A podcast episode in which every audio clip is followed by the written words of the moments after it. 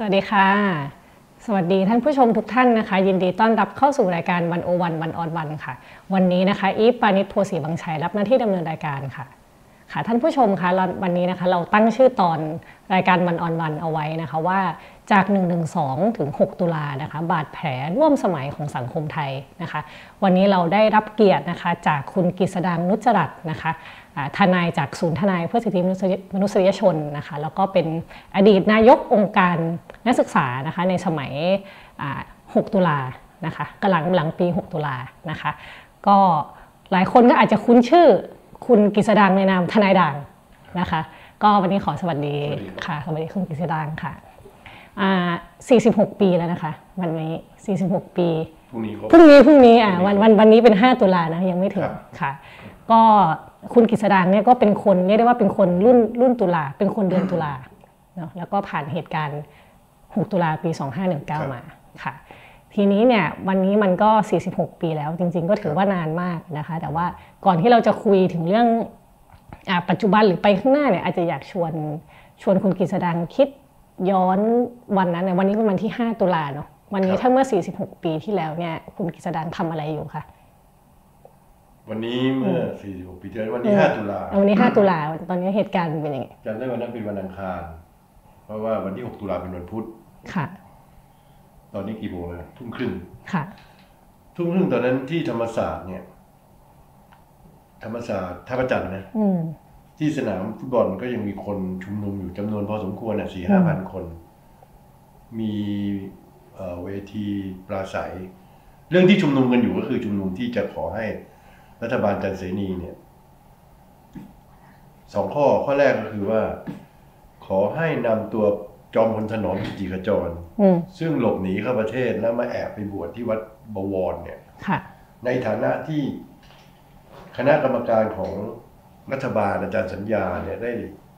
ได้ได้มีความเห็นแล้วว่าเป็นการกระทำเขาได้กระทำความผิดในกรณีที่ได้ลอบสังหารได้ได้สังหารคนในเหตุการณ์สิบสี่ตุลาเจ้าพลถนอมเจ้าพลประภาสและพันเอกนรงค์มีความผิดแน่นอนและหลบหนีไปต่างประเทศเมื่อเข้ามาเนี่ยเราก็เรียกร้องให้รัฐบาลอาจารย์เสนีซึ่งพรรคประชาธิปัตย์ในขณะนั้นเนี่ยนะเป็นรัฐบาลอยู่ให้เอาตัวมาลงโทษหากลงโทษไม่ได้ก็ขอให้ออกไปนอกประเทศเพราะมันเป็นการเหยียบย่ำน้ำใจของของคนในเหตุการณ์สิบสี่ตุลาที่ที่ที่สังหารประชาชนจำนวนมากพอสมควรทุกคนคงรู้จักเหตุการณ์สิบสี่ตุลาหนึ่งหกที่เราเดินขบวนขับไล่ทรราชถนอมประภาสเมื่อเขาหลบหนีเข้ามาประชาชนก็เรียกร้องให้รัฐบาลเอาตัวมาลงโทษเราก็มีมีการชุมนุมกันเรียกร้องประกอบกับก่อนหน้านั้นเนี่ยมีการมีการสังหาร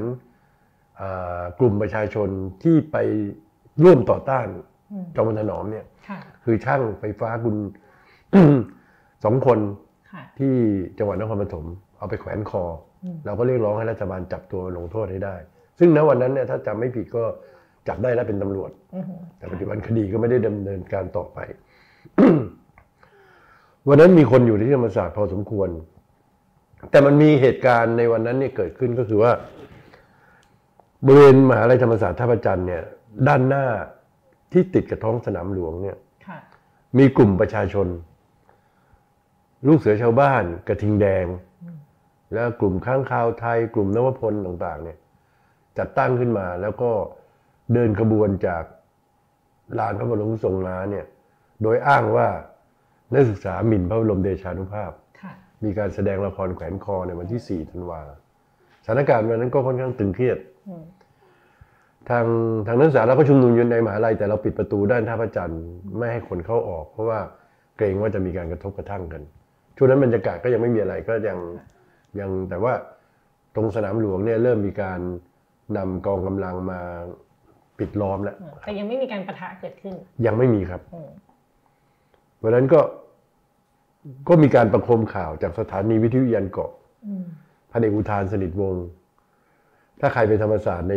ในในปีที่แล้วเนี่ยก็ปีสองปีสี่สิบสี่ปีหกตุลาเรามีการอัดเสียงมาว่าสถานีวิทยุยันเกาะเนี่ยเป็นสถานีวิทยุทหารแล้วเขาก็ออกประกาศมีเครือข่ายสองสามร้อยทั่วประเทศอ่ะสองสามร้อยสถานี กล่าวโจมตีนักศึกษาว่าเป็นคอมมิวนิสต์เป็นยวนอะไรแบบนั้นเนี่ยในวันนั้นก็กำลังกระพือข่าวอยู่แล้วก็มีหนังสือพิมพ์หนังสือพิมพ์ถ้าจำไม่ผิดก็คือหนังสือพิมพ์ดาวสยามเอารูปที่นักศึกษาเล่นละครอ่ะซึ่งภายหลังทราบว่าเป็นการแต่งแต่งฟิล์มนะแล้วก็แต่งหน้าเหมือนเจ้าฟ้าชายคือรัชกาลที่สิบปัจจุบันเนี่ยตอนนั้นท่านเป็นมกุฎราชกุมารมาเป็นรูปที่นักศึกษาแสดงเรื่องแขวนคอกล่าวหาว่านักศึกษาเนี่ยเป็นจะล้มล้างเจ้ามีความผิดตามมาตราหนึ่งร้อยสิบสองจะอาฆาตมาร้ายต่อองค์พระมกุฎราชกุมารบรรยากาศค่อนข้างตึงเครียดนะตอนนั้นเนี่ยซึ่งเราก็รับรู้สภาพการอยู่ว่าเพราะกลุ่มกลุ่มกลุ่มกลุ่มที่มาชุมนุมเนี่ยเขาเรียกร้องให้รัฐบาลเข้าปราบปรามนักศึกษาค่ะแล้วตอนนั้นตอนมาคืนวันที่ห้าตุลาตอนนั้นคุณกฤษดาก็อยู่ที่ผมอยู่ในมหาวิทยาลัยธรรมศาสตร์พอดีตอนนั้นผมยังเรียนอยู่ที่คณะนิติศาสตร์ชั้นปีที่สองเป็นสมาชิกสภานักศึกษาชั้นปีที่สองอยู่ที่ตึกองค์การนักศึกษาก็คอยช่วยเหลือดูแลความปลอดภัยบ้างอำนวยความสะดวกให้กับประชาชนที่เข้ามาชุมนุมก็ประชาชนก็มีทั้งนิสิตนักศึกษาจากจุฬาธรรมศาสตร์รามคำแหงอันนี้เราทราบได้จากตอนหลังก็ มีรายชื่อโดนจับหรือตายอะไรไปเนี่ยนะมีคนเสียชีวิตเป็นจำนวนมากเลยเราก็ไม่คิดว่าจะเกิดเหตุการณ์นี้นะเพราะตอนนั้นผมไม่ได้คิดว่าคนไทยจะทำเหมือนกันได้แบบนี้ผมอยากเรียกร้องให้ให้ไปดูคือถ้ามีโอกาสก็ไปร่วมที่ธรรมศาสตร์ในวันพรุ่งนี้นะที่เราจะจัดงานแล้วก็คุณกฤษดาก็จะนำ walking tour ด้วยเราจะมีรายการพรุ่งนี้จะมี walking tour ให้ดูว่าเหตุการณ์อะไรเกิดขึ้นในธรรมศาสตร์ท่าพระจันทร์ในเหตุการณ์หกตุลาหนึ่งเก้ามีรายการต่างๆเยอะครับครับโอเคทีนี้เราเรารู้กันว่าหลังจากเหตุการณ์หกตุลาหนึ่งเก้าเนี่ยนักศึกษาจำนวนมากก็มีเข้าป่าไปบ้างหลายคนก็ไม่ได้เข้าป่าซึ่งคุณกฤษดาเนี่ยก็ไม่ไม่ได้เข้าป่าเนาะผมไม่ได้เข้าแต่ว่าเข้าใจว่าพอเป็นนายกองค์การนักศึกษาธรรมศาสตร์เนี่ยก็มีการขับเคลื่อนพยายามพูดเรื่องเรื่องราวในปีปีหนึ่งเก้าอยู่พอสมควรครับคือคือบรรยากาศของธรรมศาสตร์หลังจากการการล้อมปราบครั้งนั้นผมใช้คำว่าล้อมปราบโดยตำรวจค่ะโดยตำรวจและกองกำลังติดอาวุธของรัฐบาลในขณะนั้นเนี่ยนะเอ่อธรรมศาสตร์บรรยากาศมันมันไม่มีกิจกรรมนักศึกษาเลยเขาสั่งยกเลิกหมดแม้แต่ว่าชุมนุมยูโดชุมนุมฟุตบอลอะไรก็ไม่มีนะไม่เล่นเลยปีสองศูนย์เนาะปีสองศูนย์ สองศูนย์ไม่มีเล่นเลยแล้วนักศึกษาก็เรียกร้องว่ามันต้องมีกิจกรรมมีการมีมีการทำกิจกรรมมีการปกครองตัวเองนักศึกษามีสโมสรนักศึกษาอะไรอย่างนี้นะปีที่ผมเป็นนายกการนักศึกษาเป็นนายกตอนนั้นเรียกสโมสรนักศึกษาก็คล้ายๆอมท.ปัจจุบันเนี่ยก็เป็นปีแรกคือปีสองพันยี่สิบเอ็ดแต่ความจริงแล้วงานหกตุลาเนี่ยและเรื่องหกตุลาเนี่ยนักศึกษากลุ่มอิสระต่างๆได้จัดในเหตุการณ์วันที่หกตุลาตั้งแต่หกตุลาปีสองศูนย์ตอนนั้นยังไม่มีองค์การไม่มีสโมสรนักศึกษาด้วยซ้ำคือหนึ่งปีหลังจากเกิดเหตุการณ์ล้อมปราบเนี่ยนักศึกษาทำกันเองทำกันเองคนที่คนที่ยังมีชีวิตอยู่และไม่ได้เข้าป่านะเพราะเพราะปีนั้นเนี่ยมีนักศึกษาเฉพาะธรรมศาสตร์ที่หลบหนีเข้าใช้คำว่าไม่หลบหนีนะสมัครใจเดินทางเข้าไปร่วมต่อสู้กับพรรคคอมมิวนิสต์แห่งประเทศไทยจับอาวุธสู้กับรัฐบาลเผด็จการตอนนั้นเนี่ยก็หลายพันผมใช้คำว่าเป็นหลักพันเพราะว่าผมดูจากรายชื่อเวลาเขามหาลัยเขาจะมาประกาศตอนสอบหรือว่าให้ให้คนนี้มาลงทะเบียนนะอะไรแบบนี้ตอนหลังเนี่ยก็เป็นพันคนคือนักศึกษาหายทั้งสี่ปีหายไปเยอะบางคนก็อาจจะไม่ได้เข้าป่าก็ได้อาจจะหลบไปอะไรต่างๆเพราะว่าเกรงจะได้รับอันตรายมันก็บรรยากาศมันก็ไม่มีคนแต่ว่าใครจะคิดว่าคนที่อยู่เนี่ยนักเลือดธรรมศาสตร์เนี่ยคนที่มีชีวิตอยู่หลังจากนั้นและไม่ได้หลบหนีเข้าป่าเนี่ยก็ลุกขึ้นมาต่อสู้ตั้งแต่ปีแรกเลยผมจำได้เลยว่าอย่าว่าแต่ปีนั้นเลยปีหนึ่งเก้าเองอ่ะหลังจากที่รัฐบาลมีการรัฐประหารในวันที่หกตุลาโดยคณะปฏิรูปการปกครองแผ่นดินของพลเอกสงัดชลออยู่เนี่ยนะพลเอกสงัดชลออยู่เนี่ยเขาก็ปิดมหาวิทยาลัยธรรมศาสตร์ที่อื่นผมไม่รู้นะธรรมศาสตร์เนี่ยปิดตั้งแต่หกตุลาเป็นมาเปิดอีกครั้งผมจำได้เลยเป็นวันที่ยี่สิบธันวาปีสองพันสิบเก้านั่นแหละเหตุที่ต้องปิดก็ถือว่าเร็วเร็วอยู่นะคะก็ประมาณก็ประมาณสองเดือนมันจำเป็นเพราะว่าเพราะว่าอะไรถ้าปิดนานรัฐบาลคงจะอยู่ไม่ได้คนจะด่าใช่ไหมตอนนั้นเพราะตั้งแต่วันที่หกตุลาหนึ่งเก้าเป็นต้นมาเนี่ยประเทศไทยโดนบอยคอตโดนด่าภาพที่ออกไปเนี่ยที่มีการฆ่าฟันกันมีการตอกอกเอาคนไปเผาทั้งเป็นเนี่ย เอานักศึกษามาคลานจับผู้หญิงถอดเสื้อให้เหลือแต่ยกทรงเนี่ยแล้วมีการมีศพเต็มไปหมดทั้งสนามหลวงเนี่ยเอาไปแขวนคอเนี่ยมันทำให้ประเทศไทยอยู่ในโลกนี้กับเขาไม่ได้อ่ะคือคือเผด็จการมันโหดร้ายก็จริงหน้าด้านก็จริงแต่เนื่องจากมีความจำเป็นต้องต่อต้องต้องติดต่อกับโลกนะฮะต้องค้าขายกับเขาเขาบอยคอตแป๊บเดียวประเทศไทยจนๆแล้วมีปุ๊บรัฐบาลโง่แบบนั้นมันก็จนเจ๊งไปหมดเขาก็เลยต้องยอมให้เปิดมาวิทยาลัยในวันแรกที่จะเล่าให้คุณฟังว่าอย่างนี้ในวันแรกที่เปิดมหาวิทยาลัยเนี่ยมหาวิทยาลัยธรรมศาสตร์คนจะเข้าไปเนี่ยเขาจะมีทหารทหารที่ดูทหารใส่ชุดพรางมายืนเฝ้าทุกประตูเลยท่าพระอาทิตย์ท่าพระจันทร์สนามหลวงแล้วตรวจบัตรคนไม่เป็นนักศึกษาห้ามเข้าเป็นอาจารย์ก็มีบัตรตรวจนะตรวจทุกคนเลยเข้าไปใครจะเข้ามหาวิทยาลัยต้องตรวจซึ่งมันเป็นเรื่องบ้าบอคอแตกเมื่อเข้าไปปรากฏว่าอะไรก่อนตอนกลางวันเนี่ยมีคนโบยโบยใบปลิวด่ารัฐบาลคอไอคณะปฏิรูปด่ารัฐบาลด่ารัฐบาลตอนเป็นคณะปฏิรูปคณะรัฐประหารนะนะแล้วพูดว่ามันได้ฆ่านักศึกษาทางธรรมศาสตร์เนี่ยโปรยจากคณะศิลปศาสตร์ซึ่งตอนนั้นเป็นอาคารที่สูงค่อนข้างจะสูงที่สุดโปรยออกมาเต็มลานโพลหมดเลยคือการต่อสู้มันเริ่มต้นตั้งแต่วันที่คุณไปทำลายคือมันเริ่มต้นตั้งแต่วันที่หกตุลาหนึ่งเก้ามาจนถึงทุกวันนี้ไม่มีใครยอมใครครับค่ะทีนี้มันมันเหตุการณ์มันผ่านมาเกือบห้าสิบปีแล้วค่ะเราถ้าเราย้อนกลับไปมองจนถึงตอนเนี้ยคุณกฤษดามองเห็นพลวัตหรือการเปลี่ยนแปลงอะไรในสังคมการเมืองไทยบ้างไหมมันมันมีอะไรเปลี่ยนไปบ้างไหมเช่นอ่ะถ้าพูดให้เห็นชัดภาพมากขึ้นเนี่ยมันพูดถึงหกตุลาง่ายขึ้นไหมหนึ่งนะคะสองแล้วสังคมการเมืองไทยที่ที่เราเห็นกันว่าเผด็จการมันแบบว่าเลวร้ายขนาดนั้นเนี่ยนะตอนนี้ประเทศไทยมันมันก้าวไปสู่จุดที่ดีขึ้นบ้างหรือยังอืมคำถามนี้ตอบยากเลยนะแต่ว่าเนื่องจากคือเนื่องจากผมอยู่มีชีวิตอยู่ตั้งแต่หกตุลาหนึ่งเก้าก่อนหกตุลาหนึ่งเก้าผ่านหกตุลาหนึ่งเก้าแล้วมาถึงทุกวันเนี้ยมันก็เหมือนกับคนที่อยู่ก็ไม่เห็นต้นไม้มันโตเท่าไหร่แป๊บเดียวมันโตแล้วพอมานั่งย้อนคิดถ้าตอบคำถามนี้อยากจะตอบนี้ครับว่าหกตุลาหนึ่งเก้าเนี่ยจนถึงปัจจุบันเนี่ยสังคมไทยเปลี่ยนแปลงมันก็เปลี่ยนแปลงเปลี่ยนแปลงไปอย่างอย่างไม่มีวันกลับไปแล้วล่ะแล้วก็ไม่เป็นไปอย่างที่เผด็จการเขาคิดคือเขาคิดว่าการที่เขาปราบนักศึกษาธรรมศาสตร์นักศึกษานิสิตจุฬาหรือประชาชนนิสิตนักศึกษาทั้งหมดอ่ะที่มารวมต่อสู้กันทั้งประเทศเนี่ยแล้วเขาชนะมันปรากฏว่ากลายเป็นเรื่องที่ประเทศไทยเกือบจะเปลี่ยนแปลงไปแบบไม่กลับอีกแล้วคือนักศึกษาเป็นหมื่นคนเนี่ยรวมทั้งมหาลัยอื่นด้วยนักเรียนนักนิสิตนักศึกษาประชาชนเนี่ยเข้าป่าไปอยู่ในกองกำลังของพรรคคอมมิวนิสต์แห่งประเทศไทยทำให้พรรคคอมมิวนิสต์แห่งประเทศไทยนี่เติบโตจนเกือบจะเปลี่ยนแปลงประเทศไปเลยเราเกือบจะเป็นสังคมนิยมเลยคือเผด็จการก็ไม่คิดว่ามันจะออกมามันจะออกไปในเลยเพราะเขาเข้าถึงต้องปฏิบัติโนมคือสถานการณ์ตอนนี้เนี่ยผมยกตัวอย่างว่าคือคือผมก็อ่านหนังสือพิมพ์อ่านข่าวทุกวันนะพรรคคอมมิวนิสต์แห่งประเทศไทยเนี่ยสามารถมีอิทธิพลตั้งแต่ราชบุรีลงไปอ่ะมันใกล้เมืองขนาดไหนในจังหวัดในจังหวัดตรังกองกำลังของพรรคคอมมิวนิสต์แห่งประเทศไทยเคยเข้าไปถึงกองค่ายตชด.ที่อยู่ในเมืองเข้าไปบุกยึดแล้วก็ไปยึดอาวุธอะไรต่างๆมาถ้าเผด็จการชุดนั้นยังอยู่เนี่ยผมว่าประเทศไทยจะเปลี่ยนไปแต่ไล่ดีๆเราไม่รู้นะมันก็จะต้องเปลี่ยนไปในทางที่เขาคิดไม่ถึงนะยังโชคดีที่ว่าที่ว่าเขารู้ตัวซะก่อนเขาก็เลยเลยเลยเลยพยายามยุติความขัดแย้งเหตุการณ์หกตุลาโดยสองวิธีหนึ่งลืมห้ามพูดถึงสองขอให้หันกลับมาคืนดีกันนะเช่นนักศึกษาที่ถูกจับในเหตุการณ์หกตุลาก็สิบเก้าคนอ่ะเขาก็และคนอื่นๆอีกที่มีคดีเขาก็ใช้กฎหมายนิรโทษกรรมของพลเอกเกรียงศักดิ์ถ้าจำถ้าจำกันได้นะ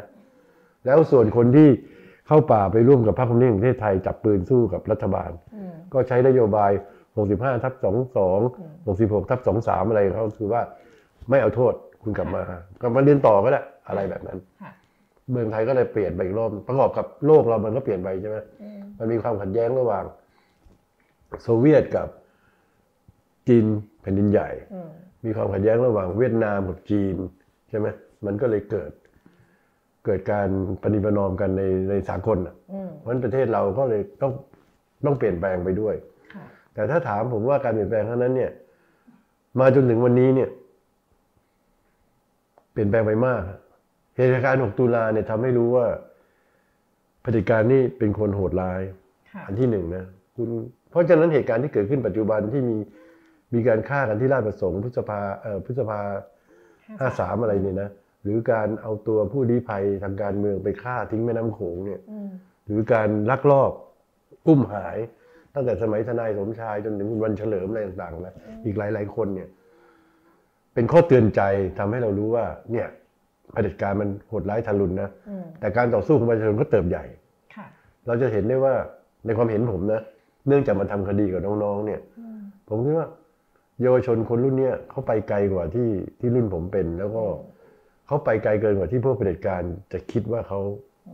เขาเขากล้าทำอย่างนี้ได้มันก็เลยเกิดสภาพแบบนี้แต่ดูแล้วเผด็จการไทยเขามีพัฒนาการบ้างไหมคะพัฒนาการในการกำหลับประชาชนพัฒนาการในการควบคุมมีก็มียังไงบ้างเออคือปัจจุบันเนี้ย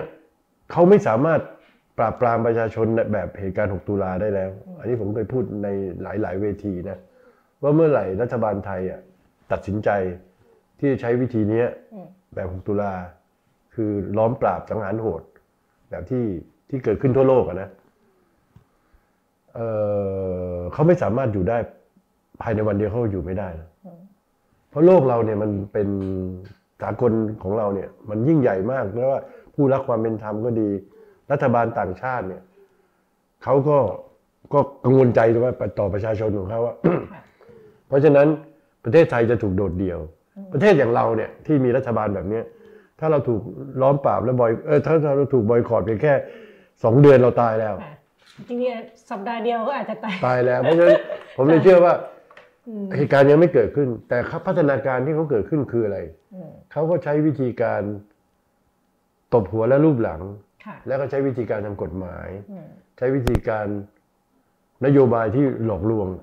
ใช่ไหมซึ่งซึ่งก็ทำเยอะแยะเช่นเช่นก่อการรัฐประหารเนี่ยก็ทำมาตลอดหลังเหตุการณ์หกตุลาแล้วก็ยังมีรัฐประหารอีกเท่าที่ผมอยู่เนี่ยชนะแพ้เนี่ยสี่ห้าครั้งแล้วจำไม่หมดอ่ะเขายังก็ใช้วิธีเดิมแต่เขาก็จะมาเล่กลใหม่ว่าอยู่ไม่นานนะเดี๋ยวประชาชนนั่นนี่เป็นประชาธิปไตยแล้วไงใช่ไหมคุณไปเลือกห้าร้อยคนฉันเลือกสองร้อยห้าสิบคนฉันมีมาตราสี่สิบสี่ฉันสั่งอะไรก็ได้อันนี้คือวิธีการใช้กฎหมายมาประกอบกับประกอบกับว่าคนคนไทยส่วนใหญ่ก็เป็นคนยากคนจนนะผมพูดตรงๆเขาก็สนใจที่จะมีชีวิตที่ดีอยู่ที่ดีขึ้นมากกว่าที่จะมาสนใจเรื่องนี้แต่สิ่งที่มันทำไม่ได้แล้วก็คือความคิดใหม่ๆของเยาวชนเนี่ยเขาก็เลยต้องใช้วิธีปราบปรามโดยวิธีอื่นเช่นทำคดีใช่ไหมอุ้มหายหรืออะไรต่างๆเนี่ยมีสองสามพันคดีแล้วทุกวันนี้เพราะตั้งแต่คุณประยุทธ์รัฐประหารเราดูตัวอย่างใกล้ที่สุดเลยตั้งแต่พฤษภายี่สิบสองพฤษภาสองห้าห้าเจ็ดมีคนต่อต้านในทุกวันจนถึงวันนี้ถูกไหมตั้งแต่เรื่องเราไม่พูดถึงนักการเมืองฝ่ายตรงข้ามของเขาหรือทหารที่ไม่ชอบเขานะเอาประชาชนเอาประชาชนเนี่ยเราก็เห็นหน้าเดิมๆอ่ะคุณจับเข้าไปก็คนใหม่ก็เกิดขึ้นมาคุณจับในโลมมาเดี๋ยวก็เพนกวินมาละใช่ไหมคือ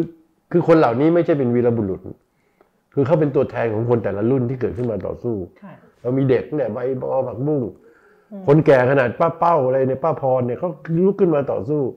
เพราะฉะนั้นของคนไทยมันเปลี่ยนไปแบบไม่มีทางกลับไปอีกแล้วอ่ะผมดูแล้วผมก็ยังเชื่อว่าอยู่ไม่นานเผด็จการครับค่ะก็ก่อนที่เราจะไปเรื่องการคุยเรื่องการยัดคดีแบบใหม่ๆแบบเผด็จการใหม่ๆนะคะอยากอยากคุยเคลียร์ประเด็นเรื่องการชำระประวัติศาสตร์ของหกตุลานะคะในในปีที่แล้วเนี่ยมันมีงานสี่สิบห้าปีหกตุลาที่ธรรมศาสตร์นะคะคุณกฤษดาก็เสนออย่างหนึ่งว่าอยากจะยื่นเรื่องหกตุลาเนี่ยให้มีการพิจารณาที่ ไอ ซี ซี หรือที่ศาลอาญาของประเทศค่ะทีนี้เนี่ยมันก็ดูมีมีข้อกำหนดอยู่ว่ามันอาจจะย้อนหลังไปไม่ได้ถึงตรงนั้นอะไรเงี้ยอาจจะอยากอยากชวนคุณกฤษดาพูดประเด็นนี้นิดหนึ่งว่าหกตุลากับการไปสู่การพิจารณาคดีที่มันจะชำระให้ทุกอย่างมันเป็นธรรมยุติธรรมเนี่ยมันมันทำยังไงได้บ้างทำได้ไหมติดข้อจำกัดอะไรบ้างครับคือเรื่องนี้จริงๆมันเริ่มมาก่อนก่อนปีปี ปีสี่สิบห้าปีหกตุลาได้ซ้ำก็มีทีมนักกฎหมายทั้งไทยและต่างประเทศอันนี้จะพูดเฉพาะส่วนผมนะเพราะความจริงมันมีหลายทีมที่เขาทำงานกัน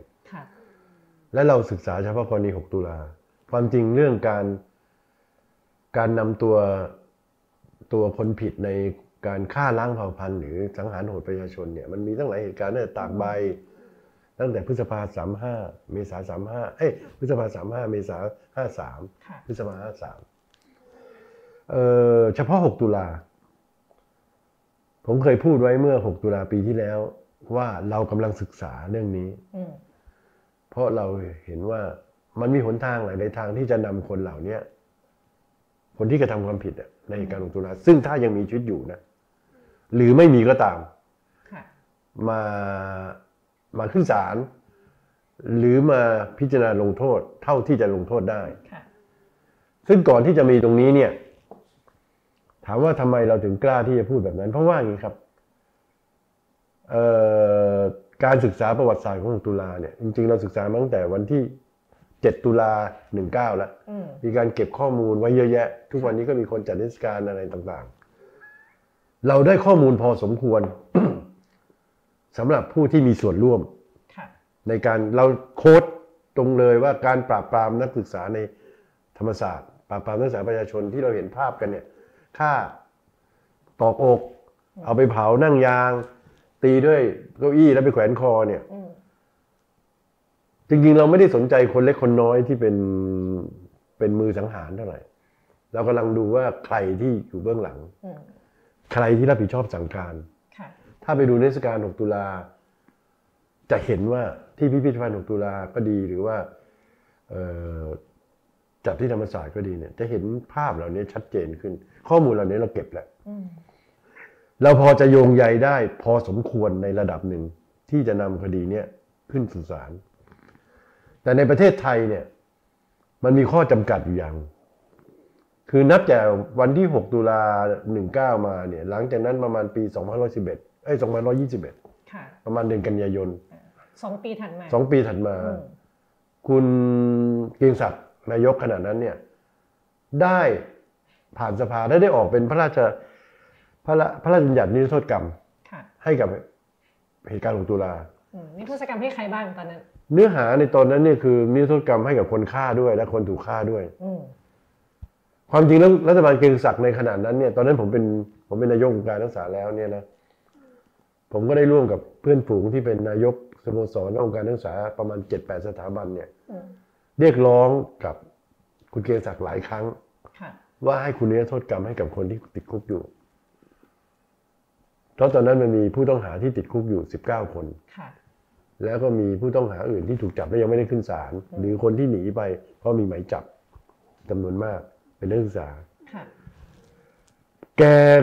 ผมเข้าใจว่าคงถูกกดดันจากนานาชาติถ้าใครอยู่ในบรรยากาศนั้นจะรู้สึกว่าประเทศไทยเนี่ยไปไหนไม่ได้แล้วเพราะแม้แต่รัฐบาลของคุณธานินทร์ส่งสมัครสุนทรเวชไปไปพูดเรื่องนี้เพื่อแก้ไขภาพพจน์นะไปพูดว่ามีคนตายในเหตุการณ์ตุลามีคนเดียวเป็นตำรวจอะไรเงี้ยนะปรากฏว่ายังโดนโดนคนเนี่ยที่เป็นชาวต่างชาติพูดง่ายว่าเป็นคุณป้าคนหนึ่งในอังกฤษเอาแฟ้มโยนใส่หน้าให้ไปดูรูปด้วยคุณสมัครนะคุณสมัครเป็นรัฐมนตรีว่าการกระทรวงมหาดไทยที่ปิดหนังสือพิมพ์ของธนินทร์เพราะฉะนั้นเราก็เราก็มีความตั้งใจว่าเมื่อเราได้ข้อมูลเราควรเราจะไปสู่มันยังไงเพราะแต่เขาเราติดปัญหาว่าเขาออกพรบนิรโทษกรรมและพรบนิรโทษกรรมเนี่ยมันเขียนให้กับคนที่ฆ่าด้วยถ้าไปดูให้ดีนะคือมันมีประวัติอย่างนี้ครับตอนต้องเล่าให้ฟังว่าตอนที่คุณเกรียงศักดิ์เนี่ยถูกกดดันเพื่อที่จะให้นิรโทษกรรมให้กับนักศึกษาเนี่ยคดีขึ้นศาลทหารไปแล้วด้วยเพราะฉะนั้นคุณต้องฟ้องแน่คุณจะถอนคดีไม่ได้แล้วต้องออกนิรโทษกรรมอย่างเดียวแกก็ออกมาปรากฏว่าเมื่อเข้าสภาของแกมันเป็นสภาสภาหุ่นเชิดอะนะมันก็เหมือนกับสวปัจจุบันเนี่ยหรือสภานิติบัญญัติแห่งชาติเนี่ยซึ่งคณะของคุณเกรียงศักดิ์ตั้งขึ้นมาเนี่ยก็ปรากฏว่ามีคุณป้าคนหนึ่งซึ่งเป็นชมรมแม่บ้านแกและแกก็ไปร่วมในเหตุการณ์ที่ฆ่านักศึกษาในเหตุการณ์ของตุลาด้วยแกบอกว่าให้ให้นิรโทษกรรมแบบนี้ไม่ได้ถ้านิรโทษกรรมนักศึกษาเนี่ยคนฆ่า ไม่ได้แกไม่ได้บอกแกนะแกบอกคนที่เขาไปมีส่วนปกป้องประเทศชาติสถาบันพระมหากษัตริย์ก็ต้องยังโดนอยู่สิเพราะใช่ไหม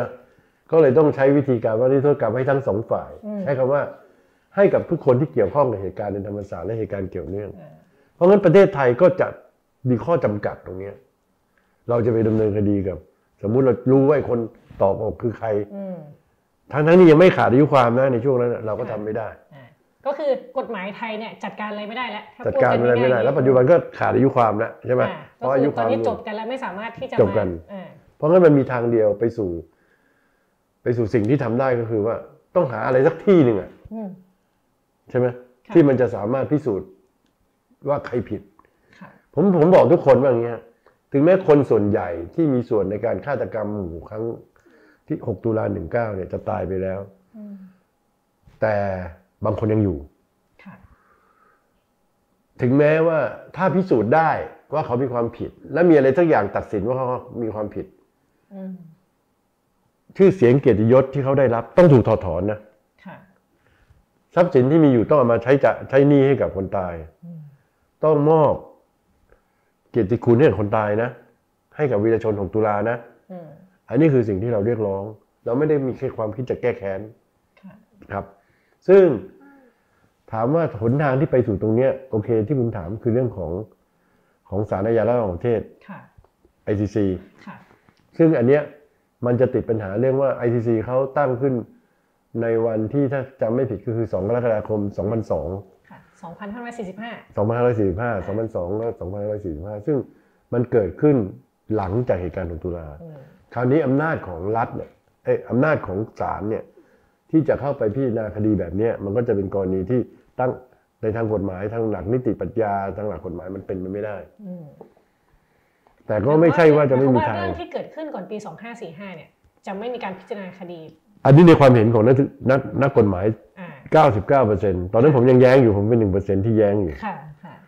แต่ว่าปัจจุบันมันก็คงจะออกไปในแนวทางนั้นเพราะไม่ว่าจะเป็นอัยการหรือว่าอัยการของศาลระหว่างประเทศนะหรือว่าแนว ที่เขาพิจารณาคดีอื่นๆที่ผ่านมามันก็จะเป็นแบบนั้นแต่ถามว่าเราจะไม่ได้ใช่หรือเราจะคือไม่ทำแล้วคือเราปักหมุดแล้วอะถ้าเราไม่ปักนะมันก็เดินหน้าไม่ได้ ทุกอย่างมันต้องมีความฝัน ใช่ไหมครับ เราเคยคิดว่าเราจะไปดวงจันทร์ไม่ได้ตอนสมัยเราอยู่สมัยพระนารายณ์มันเป็นความฝันที่เกินไปเรายังไปได้เลยคราวนี้มันมีอย่างนี้ถ้าผมยกตัวอย่างให้ฟังว่ามันมีหลายหนทางมีหนทางมีหนทางหลายหลายหนทางแต่ตั้งปัญหาให้ดูก่อนทำไมในประเทศกัมพูชาจึงมีการจัดจัดตั้งศาลเพื่อที่พิจารณาคดีของเขมรแดงในกรณีที่ฆ่าล้างเผ่าพันธุ์ได้คือคือหลักของธรรมนูญของกรุงโรมที่เกี่ยวกับ ไอ ซี ซี เนี่ยมันก็มีความผิดหลายประเภทที่ขึ้นศาลได้ใช่ไหมฆ่าล้างเผ่าพันธุ์ความฆ่าทางการเมืองเรื่องทางเชื้อชาติอะไรอย่างนี้นะฮะแต่ยังเขมรแดงเนี่ยถูกกล่าวหาว่าคุณฆ่าคนจำนวนมากศพเป็นหมื่นๆแสนๆตุนแสลงอะไรพวกนี้นะหรือทุ่งสังหารเนี่ยเอาไปขังเนี่ยแล้วเหตุการณ์เขมรแดงมันเกิดขึ้น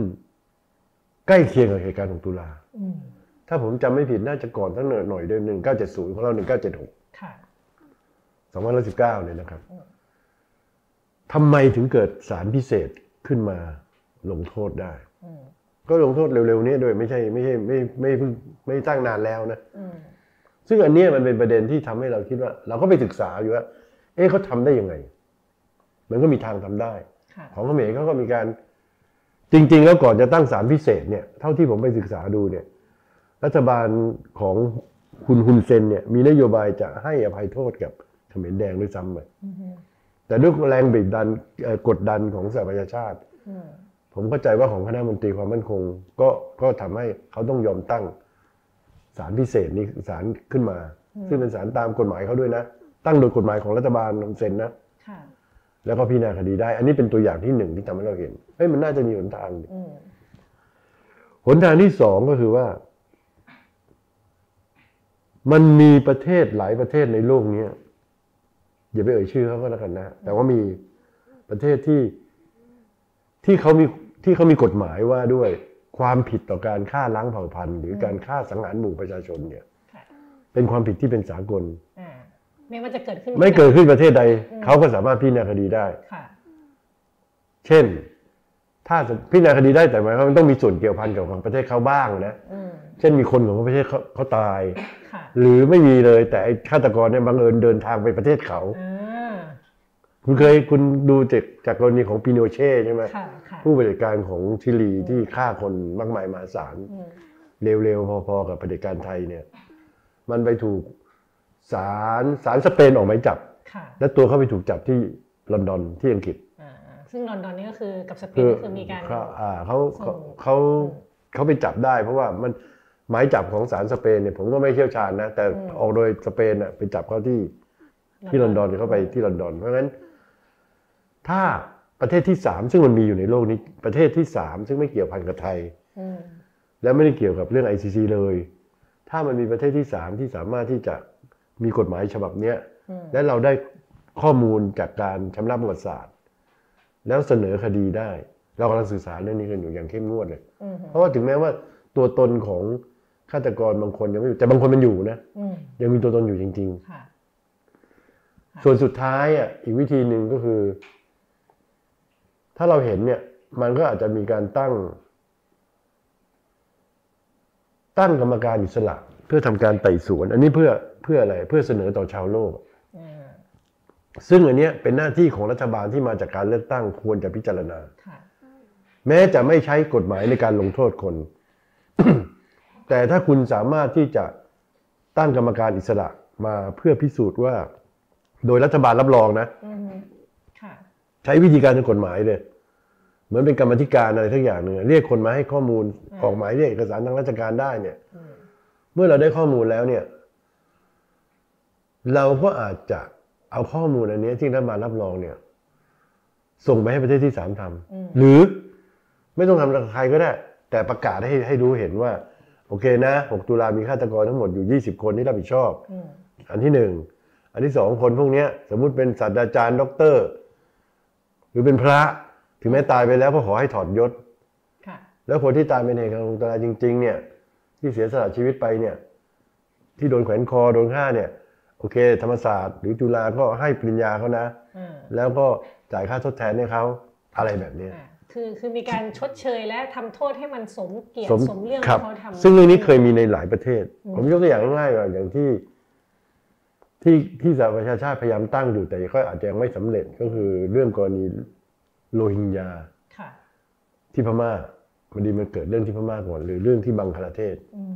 เพราะฉะนั้นก็มันก็มีความพยายามในอย่างนี้แต่เราจะเดินหน้าต่อครับเราไม่ไม่หยุดเท่าที่เราจะมีพลังทำต่อได้นะเพราะงานของพวกเราเยอะมากครับก็ไปทั้งสองส่วนพร้อมกันเนาะทางกฎหมายก็เรื่องหนึ่งทางวัฒนธรรมทำเรื่องให้ให้ประชาชนคนทั่วไปคนรุ่นหลังได้เห็นนี่ก็อีกขาหนึ่งนะคะทีนี้เรามา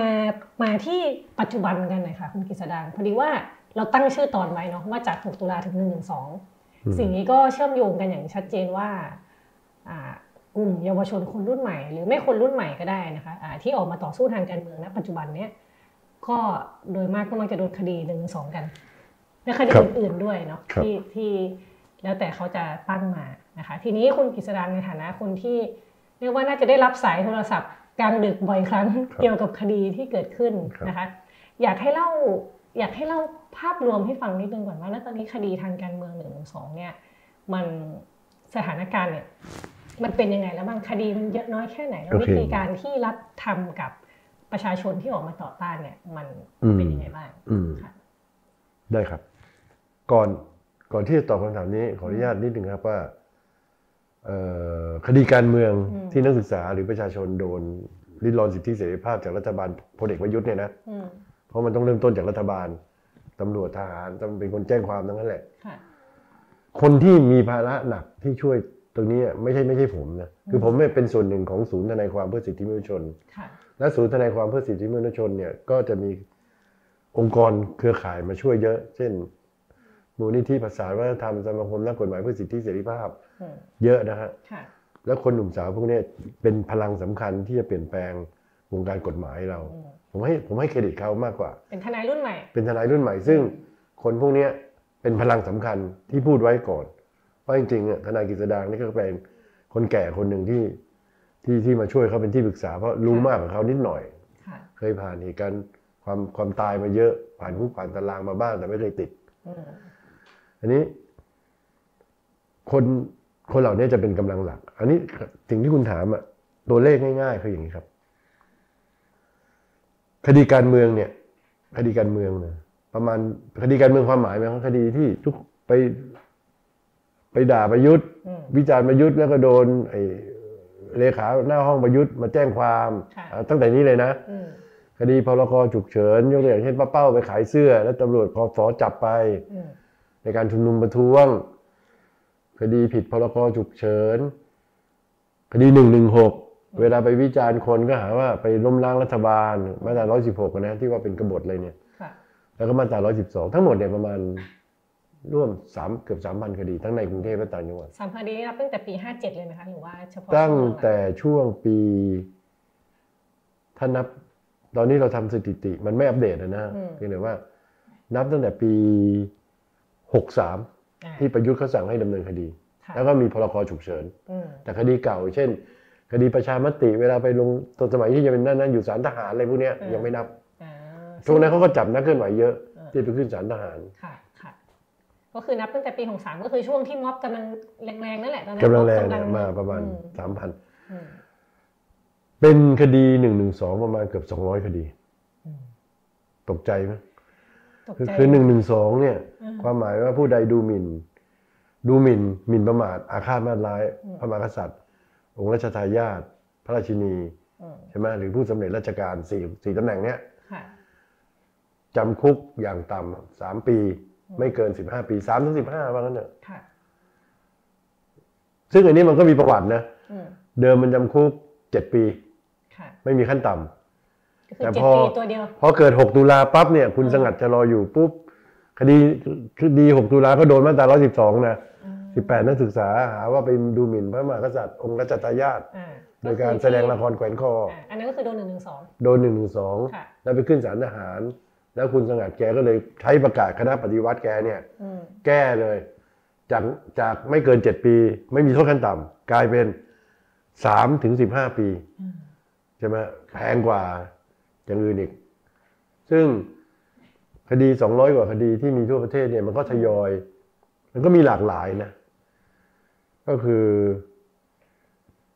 มันมีหลายลักษณะนะพูดกันแบบตรงๆเลยนะบางลักษณะก็คือการที่ที่มีการวิพากษ์วิจารณ์โดยสุจริต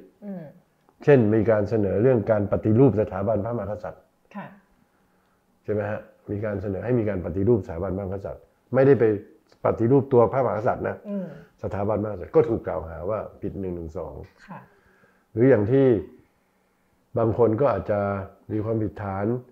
ไปทำโพลรับเสด็จน้องๆนักศึกษาเขาเห็นรถติดเขาก็ไปทำโพลรับเสด็จว่าขบวนเสด็จทำให้มีปัญหาไหมคุณเห็นด้วยไหมหรือคุณเห็นว่าไม่ไม่มีปัญหาคือลักษณะของแบบนี้มันเกิดขึ้นจากกรณีแสดงความคิดเห็นกันหรือบางอย่างเกิดจากการกลั่นแกล้งกันทางการเมืองเห็นชัดๆนะอันนี้นักการเมืองที่ที่เขาไม่ถูกไม่ชอบขี้หน้าบรรดานักร้องเขาไปร้องเช่นว่าเราเอ่ยชื่อกันแล้วกันนะเพราะถูกยุบไปแล้วนักการเมืองจากภาคอนาคตใหม่เนี่ยก็จะถูกข้อหามาตราหนึ่งร้อยสิบสองทุกคนแหละค่ะอย่างธนาธรออกมาวิจารณ์วัคซีนก็โดนหนึ่งก็คุณธนาธรไปวิจารณ์เรื่องวัคซีนของของรัฐบาลประยุทธ์นะยังโดนหนึ่งหนึ่งสองเลยค่ะถ้าไม่อยากเอ่ยชื่อแต่ถ้าจะบ่อยบอกแล้วจะประชาชนทั่วประเทศจะจะรู้ว่าทำไมเขาเสนอให้ยกเลิกหนึ่งหนึ่งสองเพราะมันเอามาเป็นเรื่องการแก้กันมีด็อกเตอร์คนหนึ่งซึ่งแกถวายงานใกล้ชิดกับกับทางสถาบันพระบรมวงศานุวงศ์หลายนั่นน่ะแกเป็นคนแต่คือถ้าพูดกันแบบว่าแกก็ใส่เสื้อเหลืองประจำอ่ะเวลามีงานมีการแกยังโดนหนึ่งหนึ่งสองจะไปเอ่ยชื่อก็เลยเพราะไปวิจารณ์กรณีวัคซีนอืมค่ะค่ะแต่ว่าก็โดนได้ทุกคนใช่นักร้องดังอ่ะนี่เอ่ยชื่อได้เลยเพราะว่าเขาก็ประกาศชื่ออยู่แล้วคุณสุรพลเอ่อคุณคุณสุทธิพงษ์อ่ะคุณฮาร์ทก็โดนอะไรแบบนี้คือมันเป็นเรื่องที่มันเป็นการเอามากันแกล้งกันน่ะนี่ประเด็นที่สองนะประเด็นแรกที่ผมบอกวิจารณ์ทำโพลแล้วก็ถูกกล่าวหา คือคนที่เสียหายเนี่ยผมพูดเสมอว่าคนที่เสียหายคือสถาบันพระมหากษัตริย์คนพวกนี้ไม่รักสถาบันพระมหากษัตริย์ถึงเอามาเป็นเรื่องเล่นเพราะงั้นมันเหมือนกับมีดอ่ะมันจะใช้หั่นเนื้อเพื่อมาทำบุญต่อถวายพระก็ได้หรือจะมาแทงคนปล้นจี้ก็ได้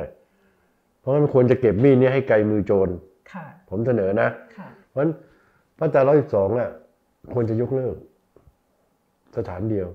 เพราะมันพิสูจน์ได้แล้วว่าเป็นเครื่องมือแล้วก็สถาบันพระมหากษัตริย์ไม่ได้รับการปกป้องเป็นการไปทำลายสถาบันในหลวงรัชกาลที่เก้าท่านเคยตัดยังไงว่าใช่ไหมผมเคยเอามาต่อสู้คดีว่าในหลวงรัชกาลที่เก้าท่านตัดเสมอว่าไอ้มาตราหนึ่งร้อยสิบสองเนี่ยคนที่เสียหายคือฉันนะคือพระมหากษัตริย์อย่าไปใช้มันเลยเพราะฉะนั้นพันเอกในสมัยก่อนที่รัชกาลที่เก้าท่านจัดเสด็จสวรรคตไม่มีการดำเนินคดีมาตราหนึ่งร้อยสิบสองในช่วงนั้นนะนะช่วงปลายรัชกาลที่ไปที่มีคนกล่าวอ้างว่าพลเอกประยุทธ์บอกในหลวงท่านปราลบว่าอย่าไปใช้ก็เลยไม่ใช้เลยคือแปลว่าอะไรแปลว่าจริงถ้ามันเป็นความผิดก็ต้องใช้อ่ะ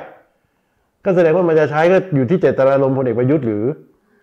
พอท่านจางตอบพอพอท่านท่านเสด็จสวรรคตไปประยุทธ์บอกว่าจะทำกฎหมายให้เข้มงวดทุกมาตราทุกบทมาตราคันนี้เฮมาเลยไอ้เรื่องไม่เป็นเรื่องก็มาเป็นหนึ่งหนึ่งสองหมดคือกลายเป็นคุณตกใจไหมสองร้อยกว่าคดีใครจะมาดูหมิ่นพระมหากษัตริย์เยอะขนาดนี้ในประเทศที่เรารักสถาบันในประเทศที่พระมหากษัตริย์เป็นล่มโพล่มไทรมานานขนาดนี้แล้วเออมันเป็นเรื่องแปลกนะตั้งแต่ทำคดีมานี่มีคดีไหนที่แบบกระทบใจไหมหรือว่าหรือจะใช้คำว่าประทับใจก็อาจจะไม่ไม่ถูกนะมีประเด็นไหนคดีไหนที่พอจำได้ไหมคะที่โดนหนึ่งหนึ่งสองแล้วรู้สึกว่าเออมันมันมีเป็นการละเมิดสิทธิมนุษยชนหรือว่ามีประเด็นการพิจารณาข้อกฎหมายที่ฟังแล้วรู้สึกว่าไม่สมเหตุสมผลเลยคือคดีพวกนี้มันหลากหลายมันมีทั้งคดีที่ผมทำเดี๋ยวผมยกเรื่องคดีที่ผมทำนะและคดีที่น้องๆศูนย์ทนายสิทธิ์ทำคดีที่น้องๆศูนย์ทนายสิทธิ์ทำเนี่ยเรายังพากระบวนการยุติธรรมกระบวนการยุติธรรมเราลงเหวไปคือคดีแต่งชุดไทยอ่ะของคุณจตุพรน้องจตุพรแซ่อึ้งเนี่ยนิวอ่ะผมไม่ได้ทำนะคดีนั้นอ่ะแต่ผมได้อ่านสิ่งที่เกิดขึ้นในในการเบิกความในการสืบพยานว่าเราอยู่เป็นทนายด้วยกันผมก็ขอน้องเขาดูช่วยกันให้คำปรึกษาศาลท่านเขียนว่าเป็นล้อเลียนการแต่งชุดไทยอ่ะแล้วมีคนมาจับขาว่าเออทรงสวยจริงพระราชินีสวยจริงอะไรเงี้ยคือการล้อเลียนซึ่งผมก็ยอมรับนะอาจจะเป็นการล้อเลียนแต่แปลว่าไอ้ล้อเลียนเนี่ยมันไม่ได้แปลว่าดีหรือไม่ดีใช่ไหมแต่ทำไมมันไปลงโทษมาตราหนึ่งร้อยสิบสองได้ไงคือมองไปเป็นการอาฆาตมาดร้ายแบบนั้นอาฆาตมาดร้ายหรือดูหมิ่นมันไม่เข้าหมดอ่ะหมิ่นประมาทเหรอล้อเลียนกับหมิ่นประมาทมันเป็นคนละอันกันอ่ะถ้าเขาจะให้มีการลงว่าว่าล้อเลียนผิดมาตราหนึ่งร้อยสิบสองเขาต้องเขียนนี่ผู้ใดล้อเลียนมันคนละเรื่องคือเราจะอยู่ในประเทศที่เราจะปกครองกันแบบนี้เหรอว่าการตัดสินคดีมันเป็นไปแต่ใจของตัวเองนี่เป็นคดีหนึ่งที่เห็นชัดๆเรื่องคดีหนึ่ง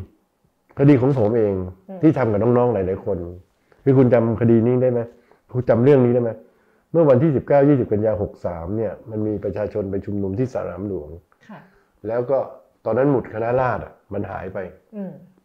จากจากลานพระบรมที่ส่งมาซึ่งยังจับมือไขดมไม่ได้นะใช่ไหมซึ่งไม่รู้จะโทษใครอ่ะประเทศเราเกิดไปอย่างนี้เราก็ต้องยอมรับอ่ะอยู่ๆไม่หายไปวันหนึ่งอนุสาวรีย์ประชาธิปไตยอาจจะขายไปเลยตื่นขึ้นมากันเสร็จแล้วเขาก็เอาหมุดไปปักไว้ที่ศาลแล้วมีการชุมนุมกันเรียกร้องให้มีการประยุทธ์ลาออกแก้ไขรัฐธรรมนูญแล้วก็ปฏิรูปสถาบันพระมหากษัตริย์เด็กพวกนี้โดนคดีหนึ่งร้อยสิบสองดูหมิ่นพระมหากษัตริย์พ่อฝังหมุดเนี่ยเหรอคะหรือว่าหลายคดีครับคือขอเรียกร้องให้ปฏิรูปสถาบันพระมหากษัตริย์เนี่ยเขาถูกหาว่าหนึ่งหนึ่งสองถ้าฝังหมุดเนี่ยเขาหาว่าทำลายโบราณสถานไปขุดสนามหลวงนะไปขุดสนามหลวงเป็นการทำลายโบราณสถานของพวกเขาอะนะแล้วก็หนึ่งหนึ่งหกก็หนึ่งหนึ่งหกคือก่อให้เกิดความวุ่นวายในบ้านเมืองไม่เป็นไปตามเจตนารมณ์ของของของรัฐธรรมนูญโอเคสิ่งคดีเนี่ยยังไปไปไม่ถึงไหนแต่ขึ้นศาลละศาลอาญารัชดาเนี่ยมันมีปัญหาหนึ่งขอฟ้องคุณเนี่ยฟ้องประชาชนเนี่ยว่าที่ที่คุณคุณถามว่าผมกระเทือนใจเรื่องอะไรผมกระเทือนใจเรื่องนี้ด้วยนอกจากเรื่องของแต่งชุดไทยแล้วคดีนี้เนี่ยอัยการโจทย์กล่าวหาว่ากล่าวหานะว่าเพนกวินลุงลูกความผมเนี่ยหรือคุณไม้ อะไรต่างๆยี่สิบสองคนในคดีนั้นกล่าวหาว่าคนพวกนี้ไปไปไปปราศัยว่าในหลวงเนี่ยเสด็จไปประทับต่างประเทศพูดกันตรงๆไปประทับที่เยอรมันพูดได้นะอันนี้เป็นอยู่ในคดีแล้วอัยการบอกเป็นเท็จไอ้ที่คำพูดเนี่ยเขาโค้ดคำพูดของเพนกวินมาแล้วหาว่าสิ่งที่พูดเนี่ยเป็นเท็จและทำให้สถาบันเสื่อมเสียเป็นการดูหมิ่นอาฆาตมาร้ายโอเคเราไม่ว่าเพราะถ้าเป็นเท็จก็ผิดอ่ะคุณเขาไม่อยู่คือเหมือนเหมือนเหมือนผมกับคุณเนี่ยใช่ไหมหาว่าผมไปอยู่ที่ไหนก็ได้ผมหนีไปแล้วอะไรมันไม่ใช่ผมอยู่บ้านผมตลอดอ่ะเพราะฉะนั้นเราก็บอกไม่เป็นไรก็สู้คดีเราก็ปฏิเสธปรากฏว่าเราขอเพราะมันเราขอให้ศาลออกหมายเรียกเอกสารที่เกี่ยวกับเรื่องนี้มาให้จะพิสูจน์ว่าสิ่งที่เราพูดนั้นไม่เป็นเท็จศาลบอกไม่ใช่เป็นประเด็นสำคัญของคดีไม่ออกหมายเรียกให้จนบัดนี้แล้วเราจะไปสู้คดีไงใช่ไหมเพราะว่าในคดีที่ผมเห็นคดีเยอะแยะเลยยกตัวอย่างใกล้ๆตัวก็เลยคดีเช็คเนี่ยจะพิสูจน์ว่าเช็คเด้งก็ต้องไปเรียกหมายเรียกมาว่าในวันนั้นเงินในบัญชีไม่มีเช็คเชยไปหน่อยเอาคดีลูกคุณประยุทธ์ที่มีคนไปกล่าวหาว่าลูกคุณประยุทธ์เดินทางไปเมืองนอกอ่ะอัยการโจทก์ก็ไปขอรายละเอียดเกี่ยวกับเรื่องการเดินทางยังมาได้เลยอันทำไมมันมันเกี่ยวกับประเด็นไหมล่ะมันไม่เกี่ยวเลยเพราะเขาไปกล่าวหาคนเนี่ยคุยกันเรื่องนี้ถ้าคุยเรื่องนี้ก็ต้องต้องเอาเรื่องมาพิสูจน์อ่ะเพราะฉะนั้นมันเป็นเรื่องที่ผมกระเทือนใจตรงที่ว่าเราจะพากระบวนการยุติธรรมเราเนี่ยลงเหวเพราะตราบใดที่หนึ่งกฎหมายเป็นเครื่องมือกลั่นแกล้งคนสองกระบวนการพิจารณาคดีขาดขาดหลักการที่เที่ยงธรรมขาดอะไรหลายๆอย่างผมไม่อยากจะพูดอะผมว่ามันไม่เป็นไปตามบทกฎหมายเนี่ยใครจะรู้สึกว่าเกมเนี้ยใช่ไหมเพนกวินพูดเสมอว่าเขาพูดบนศาลกับผมมาพูดกับศาลด้วยว่ามันเหมือนกับแข่งฟุตบอลอะเอ้ยชกมวยเขาบอกชกมวยขึ้นไปต่อยเนี่ยคุณไม่คุณไม่ให้อะไรผมเลยแถมมัดมือผมด้วยไล่ผมเดินขาเดียวผมจะยังไงผมก็แพ้ผมต้องการจะพิสูจน์ก็ให้ผมสู้เต็มที่ตามกติกาดิมันเป็นอย่างนี้คดีนี้จะขึ้นศาลทีวันที่ยี่สิบเอ็ดตุลาเนี่ยก็ยังไม่รู้ว่าจะยังไงเราก็ประท้วงไปทุกเราก็ประท้วงด้วยการขอให้ศาลออกให้เถอะอธิบายท่านก็ไม่ไม่ก็มันไม่ใช่ความลับอันนี้ต้องบอกกับประชาชนเพราะว่าผมพูดกับผู้พิพากษานะหนึ่งในฐานะที่ท่านรับผิดชอบเนี่ยอีกฐานะหนึ่งท่านเป็นตัวแทนของพวกผมเป็นตัวแทนเพนกวินเพราะรัฐธรรมนูญเขียนว่าอะไรเราใช้อำนาจตุลาการทางศาลเนี่ยอำนาจนิติบัญญัติทางสสทางสภาอำนาจบริหารทางรัฐมนตรีนั้นศาลก็ไม่ได้ไม่ได้เป็นอะไรก็เป็นตัวแทนของผมอ่ะเพราะถ้าทำไม่ถูกผมเถียงได้ไหมผมไม่ได้ไปด่าด่าพ่อเราแม่เขาอ่ะผมเองแต่จะไปบอกเขาว่าเฮ้ยคุณทำตามกฎหมายซึ่งการที่ไปเรียกให้ศาลทำตามกฎหมายนี่ก็เป็นเรื่องที่น่าสงสารตัวเองอยู่แล้วล่ะใช่ป่ะเพราะศาลนั่นต้องทำตามกฎหมายอยู่แล้วนี่เป็นเรื่องกระเทือนใจผมมากเลยผมว่าเราคือคดีพวกนี้มันไปไม่ได้หรอกเพราะถ้าแต่ถ้าใครจะกล้าตัดสินให้เด็กชนะคดีผมบอกคดีแบบนี้อ่ะพอเป็นแบบนี้มันมีมีทางออกไหมคะคือดูเหมือนว่าไปทางไหนมันก็จะเป็นทางตันไปหมดคือเป็นเรื่องนิติสงครามเป็นเรื่องอะไรต่างๆสังคมก็เริ่มตั้งคำถามกับระบบยุติธรรมของประเทศไทยอะไรเงี้ยมันมีทางให้เราไปไหมคะตอนนี้ถ้าดูแล้วผมพูดอย่างนี้ดีกว่ามีคนถามเยอะนักวิชาการก็บอกให้มีการปฏิรูปกระบวนการยุติธรรมแต่ผมบอกมันไม่ใช่อะเหตุการณ์ที่มันเกิดขึ้นอย่างเงี้ยเพราะมีสองเหตุการณ์มีสองเหตุผลเหตุผลหนึ่งก็คือผู้มีอำนาจในประเทศอ่ะพาเรื่องเหล่านี้มาก่อเรื่องเหล่านี้ผูกเรื่องเหล่านี้ขึ้นด้วยตัวเองมันจึงเกิดปัญหาใช่ไหมคุณปกครองแบบไม่เป็นธรรมไม่ให้เสรีภาพคนก็ต้องมาพูดคุณไปออกกฎหมายเลยว่าห้ามชุมนุมเขาอยากชุมนุมเพราะเขาเดือดร้อนอ่ะและกระบวนการนี้เมื่อมันมาเจอระบบที่อ่อนแอผมบอกเลยว่าระบบกระบวนการยุติธรรมเราอ่อนแออ่อนแอเพราะอะไรอ่อนแอเพราะหนึ่งบุคลากรขาดความกล้าหาญไอ้ความรู้เนี่ยมีทุกคนสอบเนได้ที่หนึ่งที่สองจบเมืองนอกมาจบปริญญาเอกภาษาอังกฤษเก่งขาดความกล้าหาญในการเลือกตัดสินใจในส่วนที่เป็นประโยชน์ของประชาชนความกล้าหาญต้องการอะไรต้องการคนที่กล้าซึ่งอันนี้มันโทษใครไม่ได้เพราะมันต้องโทษระบบเพราะระบบเราสร้างคนแบบนี้มาแล้วระบบก็ไปกดหัวเขาพวกสากล้าหาญมีเยอะแยะ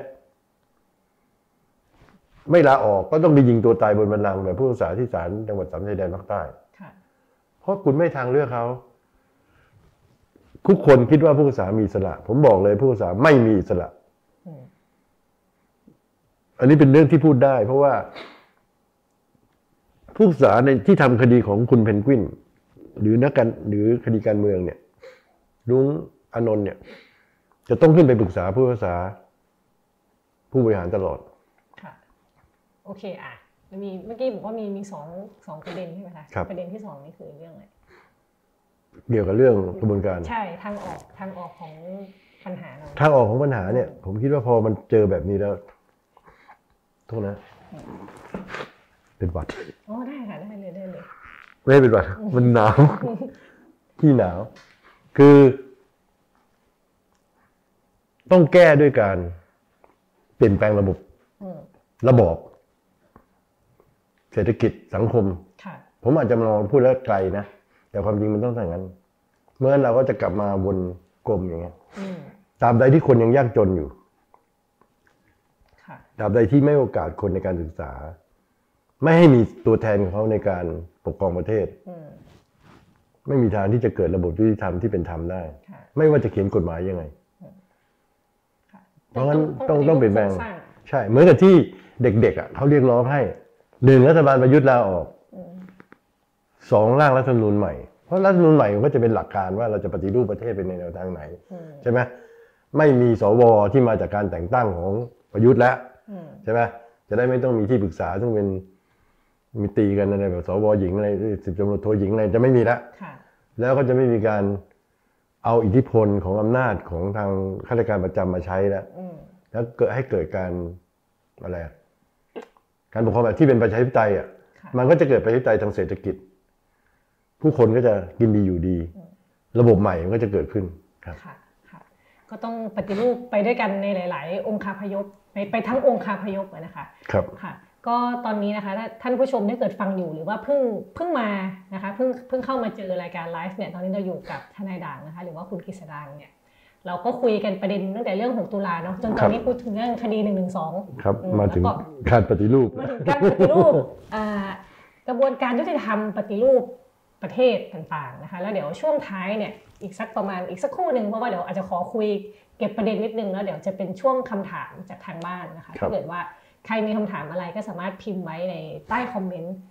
ทางไลฟ์นี้ได้เลยนะคะค่ะก่อนเห็นทีมงานไอ้บอกว่าก็มีคำถามประมาณหนึ่งเหมือนกันแต่ว่าก่อนจะเข้าสู่ช่วงคำถามเนี่ยเมื่อกี้เราคุยเห็นปัญหาเห็นอะไรแล้วเมื่อกี้เราคุยถึงทางออกแหละแต่ทีนี้เนี่ยสิ่งสำคัญหนึ่งที่ควรจะทำมากๆเพื่อที่เราจะไปก้าวไปข้างหน้าได้คือเรื่องการชำระประวัติศาสตร์ชำระประวัติศาสตร์ซึ่งเมื่อกี้เราก็คุยกันเป็นประเด็นเชิงเทคนิคไปแล้วว่ามันจะชำระกันยังไงได้บ้างนะคะทีนี้ชำระประวัติศาสตร์เนี่ยมันก็มีเรื่องของหลักที่สังคมไทยควรยึดถือด้วยคือมันเป็นทั้งในเรื่องเชิงกฎหมายและเรื่องเชิงวัฒนธรรมในสังคมในภาพรวมว่าความคิดความรู้สึกนึกคิดอารมณ์ความรู้สึกของของประชาชนทั่วๆไปมันก็ควรจะเป็นยังไงอะไรอย่างนี้นะคะทีนี้เนี่ยถามถามคุณกฤษดางนี้ว่าคุณกฤษดางผ่านมาทั้งหกตุลาแล้วก็ได้มีส่วนช่วยในการทำคดีการเมืองจำนวนมากนะคะตอนนั้นตอนนี้เนี่ยมองว่าสังคมเราเฉพาะตัวสังคมนะไม่เกี่ยวกับเรื่องรัฐบาลหรือเผด็จการนะคะเราก้าวหน้าหรือถอยหลังยังไงบ้างคะมวลความคิดของประชาชนมวลความคิดของสังคมเนี่ยมันมันไปข้างหน้าไหมหรือว่าเราก็ยังติดอยู่ที่เดิมผมผมเห็นชัดเจนฮะว่าเราก้าวหน้าตลอดในส่วนความคิดของประชาชนในส่วนการพัฒนานะเราก็คืออย่างน้อยที่สุดผมว่าประชาชนเนี่ยไม่ไม่เป็นประชาชนรุ่นเก่าใช่แล้วทุกคนนะแม้ว่าจะบางคนอาจจะยังดูละครน้ำเน่าอยู่บ้างซึ่งนี่ไม่เกี่ยวนะเพราะว่าเขาก็ดูได้ทุกคนดูบันเทิงแต่ว่าข่าวสารเนี่ยทุกคนก็รู้อยากให้ในสังคมเดี๋ยวนี้เราดูจากไหนเราก็ดูจากสื่อโซเชียลนะทั้ง ทวิตเตอร์ ทั้งอะไรต่างๆเนี่ยทั้ง เฟซบุ๊ก อ่ะมีการคอมเมนต์อะไรมาผู้คนล้นคมนะไม่ว่าจะคนคนเฒ่าคนแก่รู้จักเปรียบเทียบแล้วก็เอาต่างประเทศมาเปรียบเทียบแล้วก็เสนอทางออกเยอะแยะไปดูเวลาทำโพลเลย ใช่ไหมถ้ายกเว้นโพลของที่คุณประยุทธ์เขาทำเองนะเราก็จะเห็นภาพอารมณ์ของคนแล้วผมเนี่ยเนื่องจากผมเจอคนเยอะเพราะว่าทั้งทำคดีด้วยทั้งเป็นกรรมการอะไรต่างๆด้วยผมถือว่าคนยุคนี้เปลี่ยนไปเยอะคือพัฒนาเกิดจากสังคมแหละคือไม่ว่าจะมีเราหรือไม่มีเราไม่ว่าจะมีคุณประยุทธ์หรือไม่มีไม่ว่าจะมีเหตุการณ์หกตุลาหรือไม่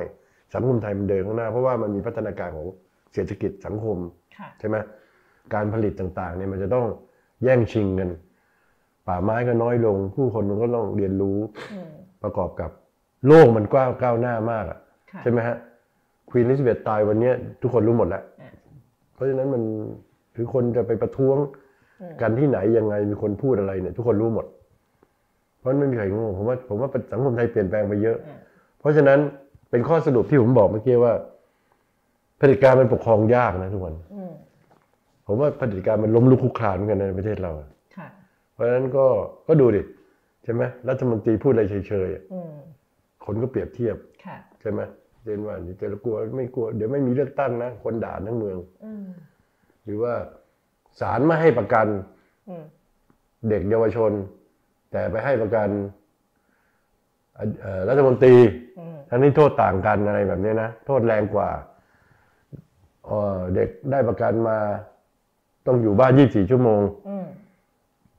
แถมติด อี เอ็ม ด้วยไม่รู้ติดทำไมนะกำไรเพราะอยู่บ้านอยู่แล้วเนี่ยเขาบอกอ๋ออยากให้รู้ว่าอยู่บ้านจริงอย่างนี้เอามาขังดีกว่าเพราะฉะนั้นคนก็รู้หมดระบบที่ล่าช้าก็จะถูกคนทำลายเองระบบที่ที่เชยระบบที่ไม่ยุติธรรมเมื่อทุกวันนี้กระบวนการในศาลผมเนื่องจากผมใกล้ชิดกับในศาลกระบวนการชั้นตำรวจตำรวจอัยการศาลเนี่ยถูกวิจารณ์ทุกวันแล้วเดี๋ยวนี้ทำแบบเดิมไม่ได้นะประชาชนมาแล้วคุณจะมาด่าว่าประชาชนเลยมันไม่ได้ละคุณจะใช้อำนาจละเมิดอำนาจศาลหรือตำรวจจะเฮ้ยคุณหมิ่นประมาทเจ้าหน้าที่อย่างนี้อย่างเดียวไม่ได้ละคนฉลาดกว่าเยอะคือมีการตรวจสอบจากประชาชนอย่างเป็นระบบผมว่าคนคนคนโตขึ้นเยอะผมผมนึกมีความหวังไงโดยเฉพาะผลผลพลอยได้ของการที่สังคมก้าวหน้ามาทำให้เราเกิดเยาวชนรุ่นใหม่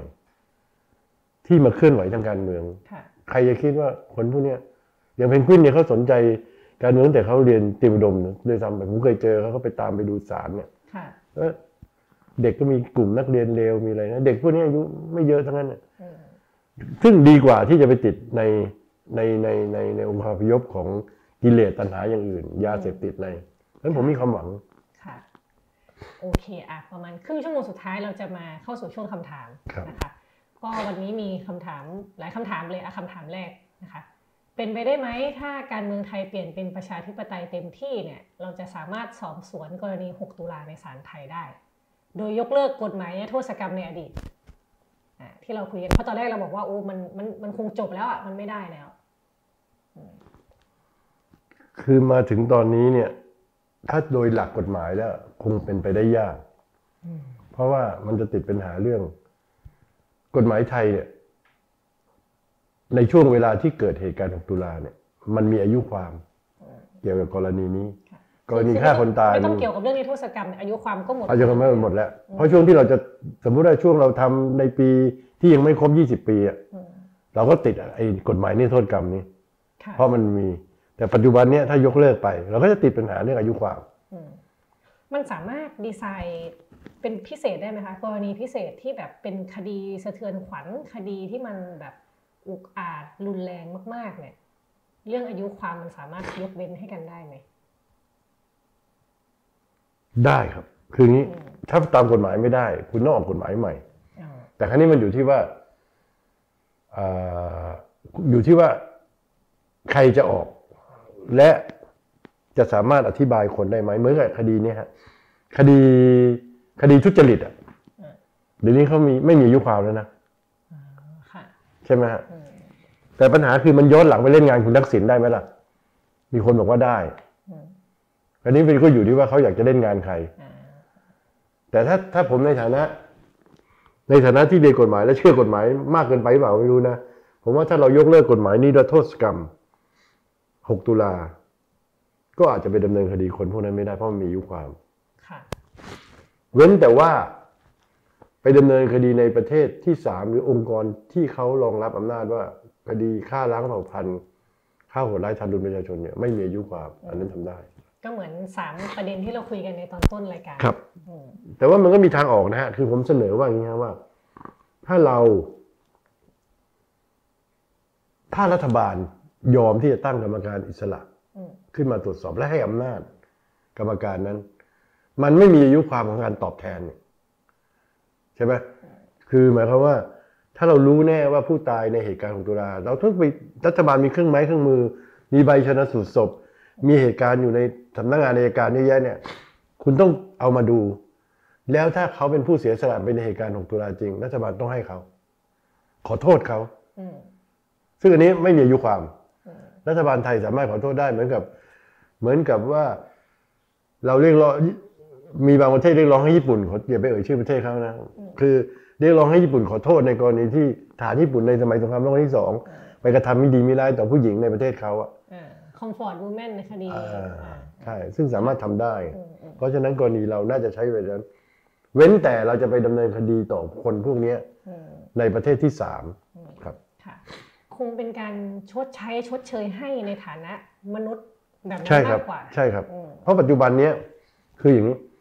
ปัจจุบันเนี้ยในคดีอาญาทั่วไปอ่ะผู้เสียหายในคดีอาญาก็จะได้รับการชดเชยอยู่แล้วมีกฎหมายจะจ่ายให้ไม่เยอะนะครับโอเคค่ะคำถามที่สองนะคะอาจจะต่อเนื่องไปเลยเนาะบอกว่าเวลาพูดถึงการใช้กฎหมายระหว่างประเทศหรือว่าศาลระหว่างประเทศเนี่ยคนที่ไม่เห็นด้วยอาจจะบอกว่าเออทำไมต้องต้องให้ให้อำนาจต่างชาติมาล่วงล้ำเราด้วยใช่ไหมคะมองประเด็นนี้ยังไงบ้างคะคือผมไม่ไม่มองแบบนั้นนะ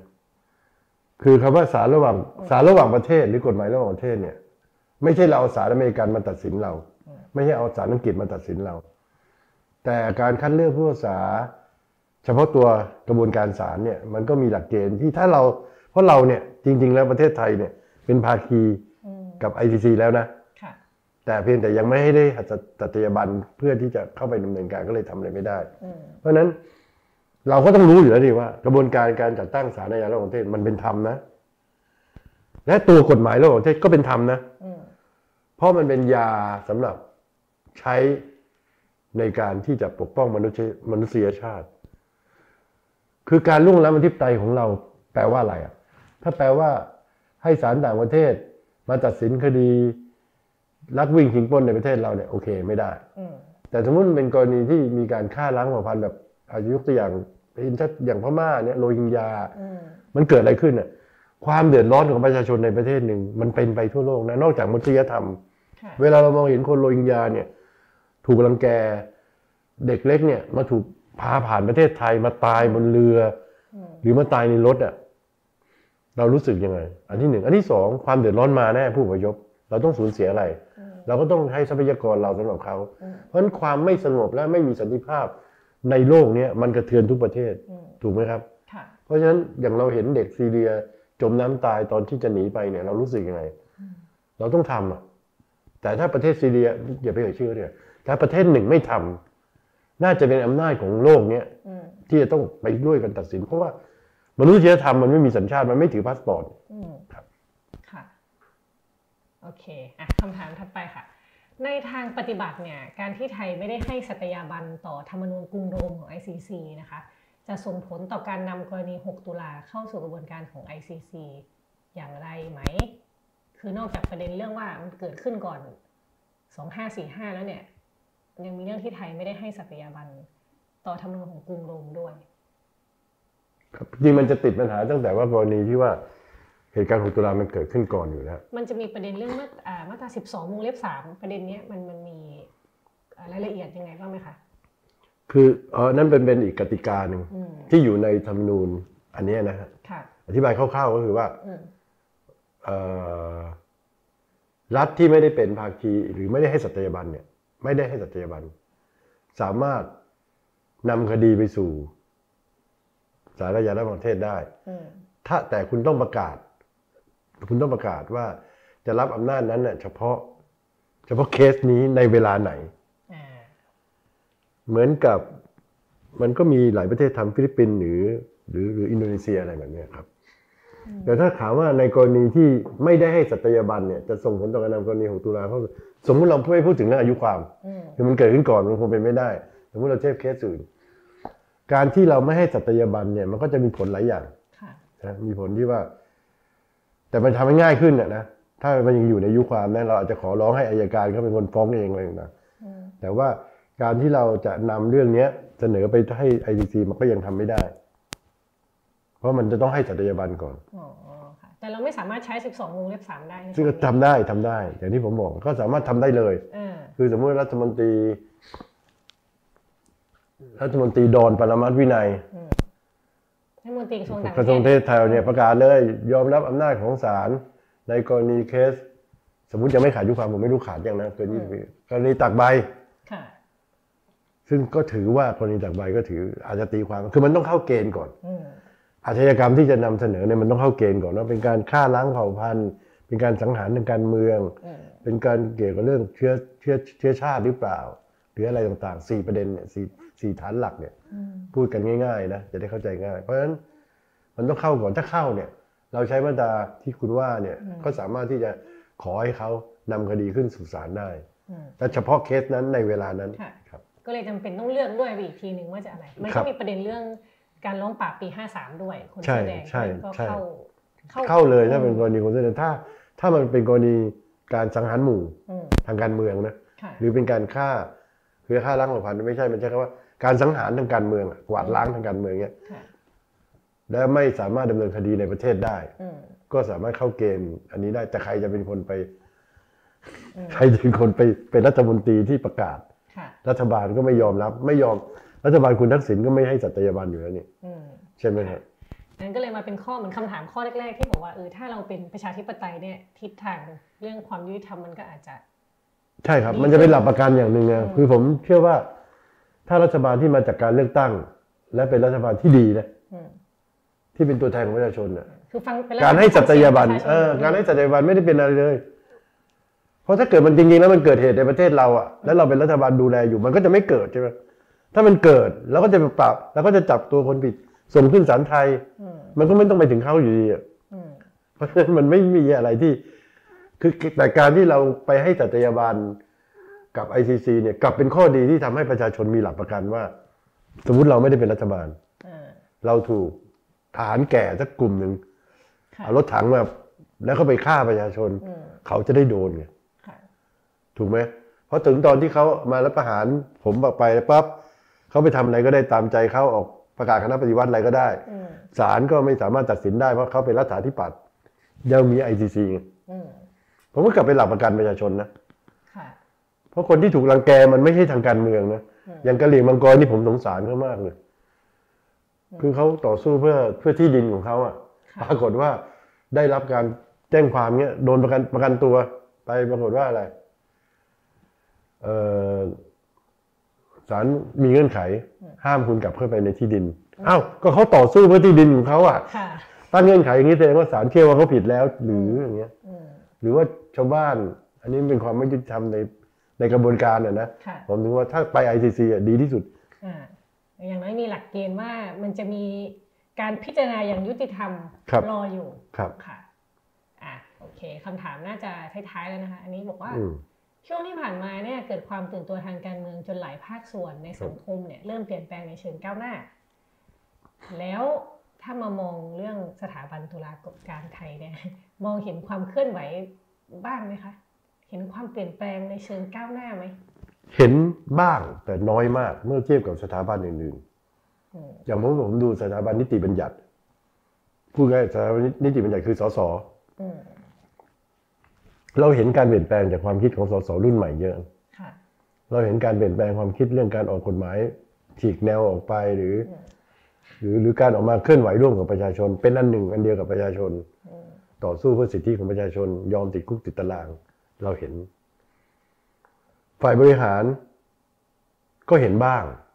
สำหรับคนที่ไปทำงานการเมืองที่ดีๆแต่ในสถาบันตุลาการเนี่ยเนื่องจากสถาบันตุลาการคือพูดง่ายคือศาลเรานี่แหละศาลไทยเนี่ยมันเป็นระบบปิดเนี่ยคือผู้สาไทยเนี่ยตั้งแต่เข้าไปทำงานเป็นผู้ช่วยผู้สาจนกระทั่งไปถึงประธานศาลฎีกาเนี่ย อยู่ในวังวนของกลุ่มเขาเท่านั้นเองถามว่าระบบตุลาการไทยเนี่ยศาลไทยเนี่ยรัฐธรรมนูญเขียนว่ามาจากการเลือกตั้งเอ้ยไม่มาเป็นเป็นตัวแทนของประชาชนประชาชนใช้อำนาจทางทางทางศาลอธิปไตยทางตุลาการเนี่ยทางศาลผมถามว่าระบบตุลาการศาลไทยเนี่ยมันผูกโยงกับประชาชนตรงไหนมองไม่เห็นนะเมื่อมองไม่เห็นว่าผูกโยงกับประชาชนตรงไหนเนี่ยระบบมันก็จะเป็นระบบปิดใช้คำว่าอนุรักษ์นิยมเกิดความไม่กล้าหาญจารีตนิยมและกลัวการเปลี่ยนแปลงผมเห็นน้อยมากในในระบบตุลาการแต่ว่ามีไหมมีมีผู้สาคนรุ่นใหม่เยอะก็หลายคนก็ลาออกมาเป็นผู้ผู้สาหนุ่มๆก็ต้องลาออกมาไม่อย่างที่ผมพูดกับคุณว่าก็ต้องฆ่าตัวตายยิงตัวตายบนบัลลังก์แปลว่ากลายเป็นว่าคนที่ไม่สามารถอยู่ในระบบนั้นได้เนี่ยก็ก็จำเป็นต้องออกมาเองคือไม่สามารถเข้าไปเปลี่ยนอะไรได้เลยครับเห็นความหวังไหมคะเห็นความหวังที่จะแบบก็อย่างที่ว่าผมเชื่อว่าเราควรจะเราควรจะเปลี่ยนโดยการปฏิรูประบบโดยวิธีการเปลี่ยนระบอบคือมันฟังดูยากนะคือหมายความว่ามันต้องเปลี่ยนตั้งแต่ระบบสังคมอ่ะถามว่าถ้าเราเปลี่ยนระบบตุลาการให้เป็นระบบทันสมัยได้ไหมได้ก็ทุกวันนี้ศาลไทยก็ใหญ่โตลานติดแอร์ทุกห้องมีระบบอัดเสียงมีการเดี๋ยวนี้ไม่ต้องอัดเสียงแล้วพูดปุ๊บถ่ายมาหมดปุ๊บแปลออกมาเป็นเลขมันบางก็เริ่มเริ่มใช้แล้วประกันตัวประชาชนได้กระดาษใบเดียวอะไรเงี้ยแต่เราไม่ได้ต้องการสิ่งเหล่านี้นี่สำหรับกระบวนการตุลาการเราต้องการศาลที่ยุติธรรมเว้ยเราต้องการศาลที่เป็นกลางศาลที่เข้ากับประชาชนได้ศาลที่ไม่เข้าฝักใฝ่ฝ่ายใดฝ่ายหนึ่งและปกป้องประชาชนได้เวลามีอำนาจเผด็จการขึ้นมาเราต้องการตรงนั้นมากกว่าเพราะถ้าทุกอย่างมันมันเป็นการปฏิรูปในระบบมันไม่มีความหวังผมอยากได้พวกศาลแบบเก่าๆที่บัลลังก์เก่าใช่ไหมแต่ยืนหยัดอยู่ข้างๆประชาชนซึ่งมันจะได้มาโดยพวกศาลต้องผูกพันกับประชาชนต้องมีที่มาว่ายังไงซึ่งถ้าไปศึกษามันคงเป็นเรื่องยาวอ่ะเพราะบางคนเขาก็จะพูดว่าเฮ้ยมาปล่อยให้ผู้สามาจากการเลือกตั้งไม่ได้หรอกเพราะถ้าเลือกตั้งมันก็หาเสียงเนี่ยหาเสียงแล้วมันก็ต้องชดใช้เสียงของประชาชนมันมีวิธีการเยอะแยะประเทศอื่นทำไมเขาอยู่ได้และเจริญผู้สาเข้ามาจากการเลือกตั้งเป็นส่วนส่วนใหญ่ที่ซ้ำเลยมันมีที่ไม่มาจากการเลือกตั้งก็มีในระบบยุโรปอ่ะบางประเทศอ่ะแต่เขาก็ต้องมีที่มาที่ไปที่ผูกพันนะผูกโยงนะอยู่ใต้การอยู่ใต้การบังคับบัญชาของประชาชนนะอะไรแบบนี้แต่ของเราไม่เพราะฉะนั้นตอบคำถามก็คือว่าไม่ผมว่าไม่มีการเปลี่ยนแปลงเปลี่ยนน้อยโอเคค่ะจบแบบตัดความหวังนิดนึงโอเคคำถามสุดท้ายค่ะบอกว่าในเชิงกฎหมายเนี่ยเราสามารถป้องกันการออกเนี้ยโทษกรรมผู้กระทำผิดอย่างเช่นที่เคยเกิดในกรณีหกตุลาได้อย่างไรบ้างอ่าโอเคอันนี้พูดถึงในอนาคตนะครับเพื่อป้องกันไม่ให้เกิดว่าทำลอยนวลพ้นผิดหากในอนาคตเกิดความรุนแรงขึ้นอีกอ่าสมมุติมีการล้อมปราบประชาชนครับอีกรอบหนึ่งอันนี้เราเคยเห็นนะจริงๆแล้วล่าสุดเราก็เคยเห็นจากกรณีที่ในสมัยพลเอกสุจินดาถ้าคุณจำได้คณะรสช.ก่อนที่เขาจะจะลาออกเพราะประชาชนเดินขบวนขับไล่เยอะแยะมีการประท้วงทั่วประเทศรสช.สุจินดาเขาก็ลักไก่ออกพระราชกำหนดมีโทษกรรมตัวเองจำได้นะแต่พอพอเข้าสภาก็ตกไปพอตกไปแต่ก็ไม่ได้กลับทำให้เขาเป็นคนผิดอีกเพราะมันเป็นเทคนิคทางกฎหมายว่ามีโทษไปแล้วอ่ะถึงไม่มีก็ถือว่ามันไม่ผิดไปแล้วจะกลับมาทำไม่ได้มันก็โดนข้อหาฆ่าคนตายถ้าตรงนี้เนี่ยถามว่าจะมีวิธีการใดแก้ไขได้ไหมแก้ได้ครับมันต้องแก้ระบบการเมืองการปกครองเช่นยกตัวอย่างไม่ได้ไม่ได้พูดเรื่องที่เป็นไปไม่ได้นะเช่นถ้ารัฐธรรมนูญแห่งราชอาณาจักรไทยบอกว่าการออกกฎหมายเพื่อนิรโทษกรรมผู้กระทำความผิดทางอาญากระทำไม่ได้แล้วก็เว้นว่าเฉพาะกรณีนี้หนึ่งปฏิวัติรัฐประหารใช่ไหมฆ่าล้างเผ่าพันธุ์เอาเอาของธรรมนูญ ไอ ซี ซี มาใส่เลยก็ได้แต่ว่าถ้าเป็นการนิรโทษกรรมเรื่องอื่นนะเช่นประชาชนหนีภาษีไปแล้วก็จะยกอันนั้นทำได้อะไรก็ว่าไปแต่เราเขียนเลยในรัฐธรรมนูญถ้าเกิดแต่ใครล่ะจะออกกฎรัฐธรรมนูญฉบับนี้คุณมีชัยเหรอหรือคุณสมคิดคุณอุดมเขาไม่ทำหรอกคือมันต้องไปเปลี่ยนแปลงระบอบอ่ะ เพราะการเปลี่ยนแปลงระบอบก็คือสร้างรัฐธรรมนูญอันนี้คือที่นักศึกษาประชาชนเรียกร้องอยู่คือว่าให้แก้ไขรัฐธรรมนูญท่านลองเขียนดูดีว่าห้ามการออกการออกกฎหมายนิรโทษกรรมให้กับบุคคลสี่ประเภทนี้ทำไม่ได้ใครไปทำก็เป็นโมฆะแต่เขาก็ไอ้รัฐธรรมนูญนี้ก็อาจจะอยู่ไม่นานแต่ก็เขียนไว้ก็ดีก็คือข้อวิธีแก้ป้องกันป้องกันก็คือเขียนรัฐธรรมนูญไปเลยให้ชัดเจนไปเลยก็เป็นวิธีหนึ่งซึ่งซึ่งอาจจะไม่มีผลอะไรเพราะเขาฉีกรัฐธรรมนูญเมื่อไหร่ก็ได้หรือตุลาการศาลรัฐธรรมนูญจะมองเห็นว่าไม่ไม่เป็นออกได้แล้วก็ว่าไปแล้วมีวิธีการตีความอีกทางที่ดีที่สุดก็คือต้องสร้างระบบการเมืองที่มันมีหลักประกันของประชาชนอย่างนานาประเทศอ่ะซึ่งผมก็ไม่มีคำตอบนะว่าจะสร้างไงคือผมไม่หวังในเรื่องของการปฏิรูประบบการศึกษาปฏิรูประบบศาลเนี่ยผมคิดว่ามันต้องเปลี่ยนครั้งใหญ่เมื่อปีสองสี่เจ็ดห้าผมถือว่าประเทศเราก็เปลี่ยนแปลงครั้งใหญ่เพียงแต่มันยังไปไม่ถึงฝันนั่นเองค่ะอ่ะช่วงท้ายของรายการคำถามทางบ้านหมดแล้วแต่ว่าพิธีกรยังมีอีกหนึ่งคำถามอันนี้เป็นคำถามชวนชวนมองอนาคตหน่อยละกันอ่าถ้าเกิดว่าย้อนกลับสมมติเวลาข้ามนั่งทำแมชชีนไปสิบปีข้างหน้าอยากจะให้คนพูดถึงหกตุลายังไงบ้างคะคือตอนนี้มันก็พูดถึงกันเยอะแล้วล่ะครับแต่ว่าณตอนนี้มองว่าสังคมมันจะมองหกตุลาอย่างไรอันนี้หนึ่งนะอันที่สองเรื่องหนึ่งหนึ่งสองในไทยสิบปีข้างหน้าเนี่ยคาดหวังว่ามันควรจะเป็นยังไงบ้างคะโอเคสองคำถามสั้นๆอยากให้คนเข้าใจหกตุลาในสองมิติของมันมิติแรกคือมันเป็นความโหดร้ายทารุณที่ผู้เผด็จการปราบปรามประชาชนอยากให้ทุกคนเข้าใจทุกคนให้เข้าใจเรื่องนี้เพื่ออะไรจะได้รู้ว่าเผด็จการมันโหดร้ายนะและมิติที่สองคือทำอย่างไรที่จะไม่ให้การการเกิดขึ้นแบบนี้อีกที่ไม่ให้ลูกหลานเราต้องบาดเจ็บล้มตายแบบนี้หรือประชาชนทั่วไปจะต้องบาดเจ็บล้มตายแบบนี้มิติที่สองคือนี้สองเรื่องไม่มีเรื่องของการแก้แค้นเป็นเรื่องของการที่อยากให้คนมองมันแค่สองมุมเนี้ยให้มันเห็นว่ามันโหดร้ายนะเพราะเกิดความโหดร้ายเกิดความรู้สึกขึ้นมาก็จะอย่าไปทำมันอีกป้องกันแม้มันเกิดขึ้นอีกแม้มีคนอยากทำเราก็ต่อต้านส่วนเรื่องมาตราหนึ่งร้อยสิบสองถามว่าอะไรนะครับสิบปีข้างหน้าคาดหวังว่าคาดหวังยังไงกับเรื่องนี้คืออาจจะเป็นจินตนาการได้เลยนะคะว่าอยากให้มันเปลี่ยนแปลงแบบไหนไม่มีแล้วยกเลิกไปเลยหรือว่ามันควรจะมีการปรับยังไงในประเด็นนี้พูดเป็นรูปธรรมเลยคือผมอยากให้ยกเลิกมาตราหนึ่งร้อยสิบสองทุกวันนี้ที่มีข้อความผู้ใดหมิ่นประมาทอาฆาตมาร้ายบุคคลสี่สถานะแล้วก็จำคุกสิบห้าปีสามสิบห้าปีแล้วเราจะแล้วก็มีคำถามเลยแล้วคุณจะไม่รักษาปกป้องประมุขของรัฐหรือผมมีวิธีการก็คือออกกฎหมายปกป้องประมุขของรัฐนั่นแหละคือคนที่เป็นประมุขของรัฐอย่าว่าแต่เป็นนั่นเลยคนเป็นนายกรัฐมนตรีอะไรก็เราก็ไปคือถ้าใครไปดูหมิ่นคนพวกเนี้ยจะมีโทษเพิ่มกว่าคนอื่นแต่ก็ใช้เกณฑ์เดียวนะหลักสุจริตว่าต้องเป็นดูหมิ่นจริงๆนะหมิ่นประมาทนะล้อเลียนไม่มีนะอะไรแบบนั้นไปอยู่ในหมวด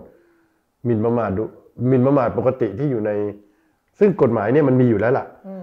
ในประมวลกฎหมายอาญานะตั้งแต่มาตราสามสองหกเป็นถึงสามสองแปดเนี่ยเขาก็ระบุเลยว่าผู้ใดดูหมิ่นหมิ่นประมาทด้วยการโฆษณาเขามีโทษจำคุกถึงปีปรับสองแสนถ้าเป็นประมุขของรัฐก็จะสามปีสองปีก็ว่าไปและมีวิธีการที่ควรจะต้องพึงระมัดระวังเช่นไม่ใช่ใครใช้มาตรานี้ก็ได้ควรจะมีการกรองการกันกรองโดยโดยรัฐไม่ใช่ให้ใครฟ้องใครก็ได้เช่นนักร้องคนนี้เห็นว่ามันไส้ผมอ่ะไม่บอกผมผิดหนึ่งหนึ่งสองก็ได้ใช่ไหมในหลวงเลยเสียหายหมดเลยอยู่ๆก็มีใครไปแจ้งความเยอะแยะว่าทำไมคนดูหมิ่นฉันเยอะนะแต่ความจริงแล้วเนี่ยควรจะให้การกรองโดยหน่วยงานที่ที่ที่ถูกต้องอ่ะที่มีความเกี่ยวพันกับระบบอ่ะเช่นกระทรวงมหาดไทยหรือสำนักพระราชวังหรืออะไรก็ตามอันนี้ไม่ไม่เกี่ยวสำนักพระราชวังก็ได้เอาตามที่เห็นควรอ่ะตามที่กฎหมายแล้วก็ยกเลิกหนึ่งหนึ่งสองแต่เพราะทุกวันนี้หนึ่งสองอยู่ในมาตราอยู่ในหมวดความมั่นคงนะมันเลยกลายเป็นเรื่องไปเลยค่ะโอเคก็คือจริงๆก็ยังมีกฎหมายที่ป้องกันการหมิ่นประมาทอยู่นั่นแหละแต่ว่าคือมันมีอยู่แล้วปรับให้มันกลายเป็นเรื่องหมิ่นประมาทไม่ใช่เรื่องแบบว่าอ่าแล้วก็ปรับวิธีเรื่องการฟ้องของคน คือใช่ครับใช่ครับเพราะว่าในประเทศอื่นเขาก็มีเนี่ยประเทศอังกฤษก็มีแต่เขาไม่ได้ใช้มาสองร้อยปีเพราะมันไม่มีความจำเป็นหรือบางประเทศศาลศาลศาลศาลสิทธิเสรีภาพศาลสิทธิมนุษยชนของยุโรปยังเคยยังเคยยกคำพิพากษาของศาลฎีกาประเทศในเอ่อ อี ยู หลายประเทศเลยว่าการกระทำแบบนี้ไม่เป็นการหมิ่นมันสามารถวิจารณ์ได้แต่แบบนี้คือมันมีการกลั่นกรองปรับอย่างมากก็ไม่กี่พันเหรียญอะไรแบบนี้เขาก็จะมีอยู่ครับค่ะค่ะโอเคอ่ะตอนตอนสุดท้ายพรุ่งนี้เห็นว่าคุณกฤษดานี้จะมีไปออกงานหลายที่เลยนะคะหกตุลามีมีงานไหนบ้างคะเผื่อว่าจะประชาสัมพันธ์ให้ท่านผู้ชมอ๋ออ่าพรุ่งนี้ที่มหาวิทยาลัยธรรมศาสตร์ตั้งแต่เช้าเลยนะครับท่าพระจันทร์ท่าพระจันทร์ตอนเช้าเรามีการตักบาตรรำลึกถึงวีรชนหกตุลาผู้เสียสละมีการมีการจัดอภิปรายเดี๋ยวแล้วมีการมอบรางวัลปีนี้สภานักศึกษาเขามีการมอบรางวัลจารุพงษ์ทองศิลป์ซึ่งผมยังไม่ทราบว่าใครได้สภานักศึกษามหาวิทยาลัยธรรมศาสตร์ให้กับผู้ต่อสู้เพื่อประชาธิปไตยแล้วมีการมอบรางวัลให้แก่คนรากหญ้านักต่อสู้ที่เป็นชาวบ้านธรรมดามีการประจักษ์ภาษาโดยอาจารย์อนุสรณ์ อุณโณเรื่องฆ่ายังไงหกตุลาก็ไม่ตายนะครับมีการกล่าวของท่านอธิการบดีของผู้แทนขององค์การนักศึกษาจากนั้นก็จะมีการ walking tour ซึ่งซึ่งอาจารย์ชันวิทย์อยู่ในกิจกรรมนี้ด้วยครับครับคืออาจารย์ชันวิทย์ชวนไปท่านศาสตราจารย์พิเศษชันวิทย์เกษตรศิริอดีตอธิการบดีมหาวิทยาลัยธรรมศาสตร์ท่านจะเป็นคนนำไปดูว่าเหตุการณ์หกตุลาในวันที่หกตุลาหนึ่งเก้าเกิดอะไรขึ้นที่ไหนยังไงแล้วก็จะมีผู้ที่อยู่ในเหตุการณ์เช่นว่าสมมติบริเวณหน้าหอประชุมใหญ่ก็จะมีพวกกาดที่ยังมีชีวิตอยู่กาดที่ดูแลนักศึกษาเราส่วนใหญ่ตายหมดจะเหลืออยู่สองสามคนจะมาให้ข้อมูลผ่านคณะบัญชีก็จะมีคนที่อยู่คณะบัญชีจะมีเมื่อกี้มีมีเพื่อนคนหนึ่งโทรศัพท์มาซึ่งเขาเป็นคนที่อยู่ในเหตุการณ์หกตุลาเป็นเล่นละครด้วยเอางี้เลยแล้วมาดูกันเล่นละครด้วยแล้วถูกจับด้วยไปติดคุกสิบแปดนักศึกษาด้วยเขาจะมาเขาโทรมาบอกแล้วก็จะได้เห็นชี้ให้เห็น walking tour ตั้งแต่สิบโมงครึ่งครับและในหอประชุมก็จะมีการพูดถึงเรื่องประวัติของหกตุลาหอประชุมศรีบูรพาหอประชุมเล็กจะมีการมีมีมีการพูดถึงหกตุลาในมุมมองของเยาวชนคนรุ่นใหม่คนรุ่นเก่าอะไรรายการจะมีดนตรีมีอะไรมีจนถึงสองทุ่มค่ะก็ท่านผู้ชมคนไหนนะคะถ้าเกิดสนใจอยากอยากเห็นอยากศึกษาประวัติศาสตร์หกตุลานะคะก็สามารถไปร่วมกิจกรรมได้เนาะธรรมศาสตร์ท่าพระจันทร์นะครับแล้วทั้งวันถึงทั้งวันเลยครับและธรรมศาสตร์รังสิตก็มีเขาก็จัดตอนเย็นผมก็ไปพูดด้วยเขาต้องวิ่งไปให้เขาที่เกษตรก็มีนะจริงๆหลายมหาลัยนี่จัดทุกเชียงใหม่ก็มีเห็นว่าที่ไทเปก็มีด้วยนะคะที่ไต้หวันก็มีผมได้ข่าวแต่ยังไม่รู้รายละเอียดถ้าใครบินไปทันก็ทันเนี่ยพรุ่งนี้โอเคเชิญนะฮะเชิญถ้าสนใจพรุ่งนี้เช้าเจอกันถ้าไปตักบาตรแล้วก็มีเลี้ยงข้าวเช้าอะไรกันครับได้ค่ะวันนี้ก็ขอบคุณคุณกฤษดามากค่ะที่มาร่วมออกรายการวันออนวันออนวันนะคะก็สำหรับท่านผู้ชมนะคะถ้าเกิดว่าสนใจอยากดูอยากเห็นอะไรอยากอ่านอะไรที่มากกว่านี้เกี่ยวกับเรื่องหกตุลาเนี่ยในเว็บไซต์ วัน วัน วัน ดอท เวิลด์ นะคะเราก็มีเรื่องราวมากมายนะคะแล้วก็นอกจากนี้เนี่ยวันพฤหัสนี้นะคะอย่าลืมติดตามรายการวัน วัน วัน Post Clip นะคะคุยข่าวนอกสคริปต์กับคุณวิสุทธิ์คมชนพงศ์นะคะวันพฤหัสสองทุ่มครึ่งนะคะก็วันนี้ก็อิปปานิชโพสีวังชัยแล้วก็คุณกฤษดาลาไปก่อนนะคะสวัสดีค่ะสวัสดีค่ะ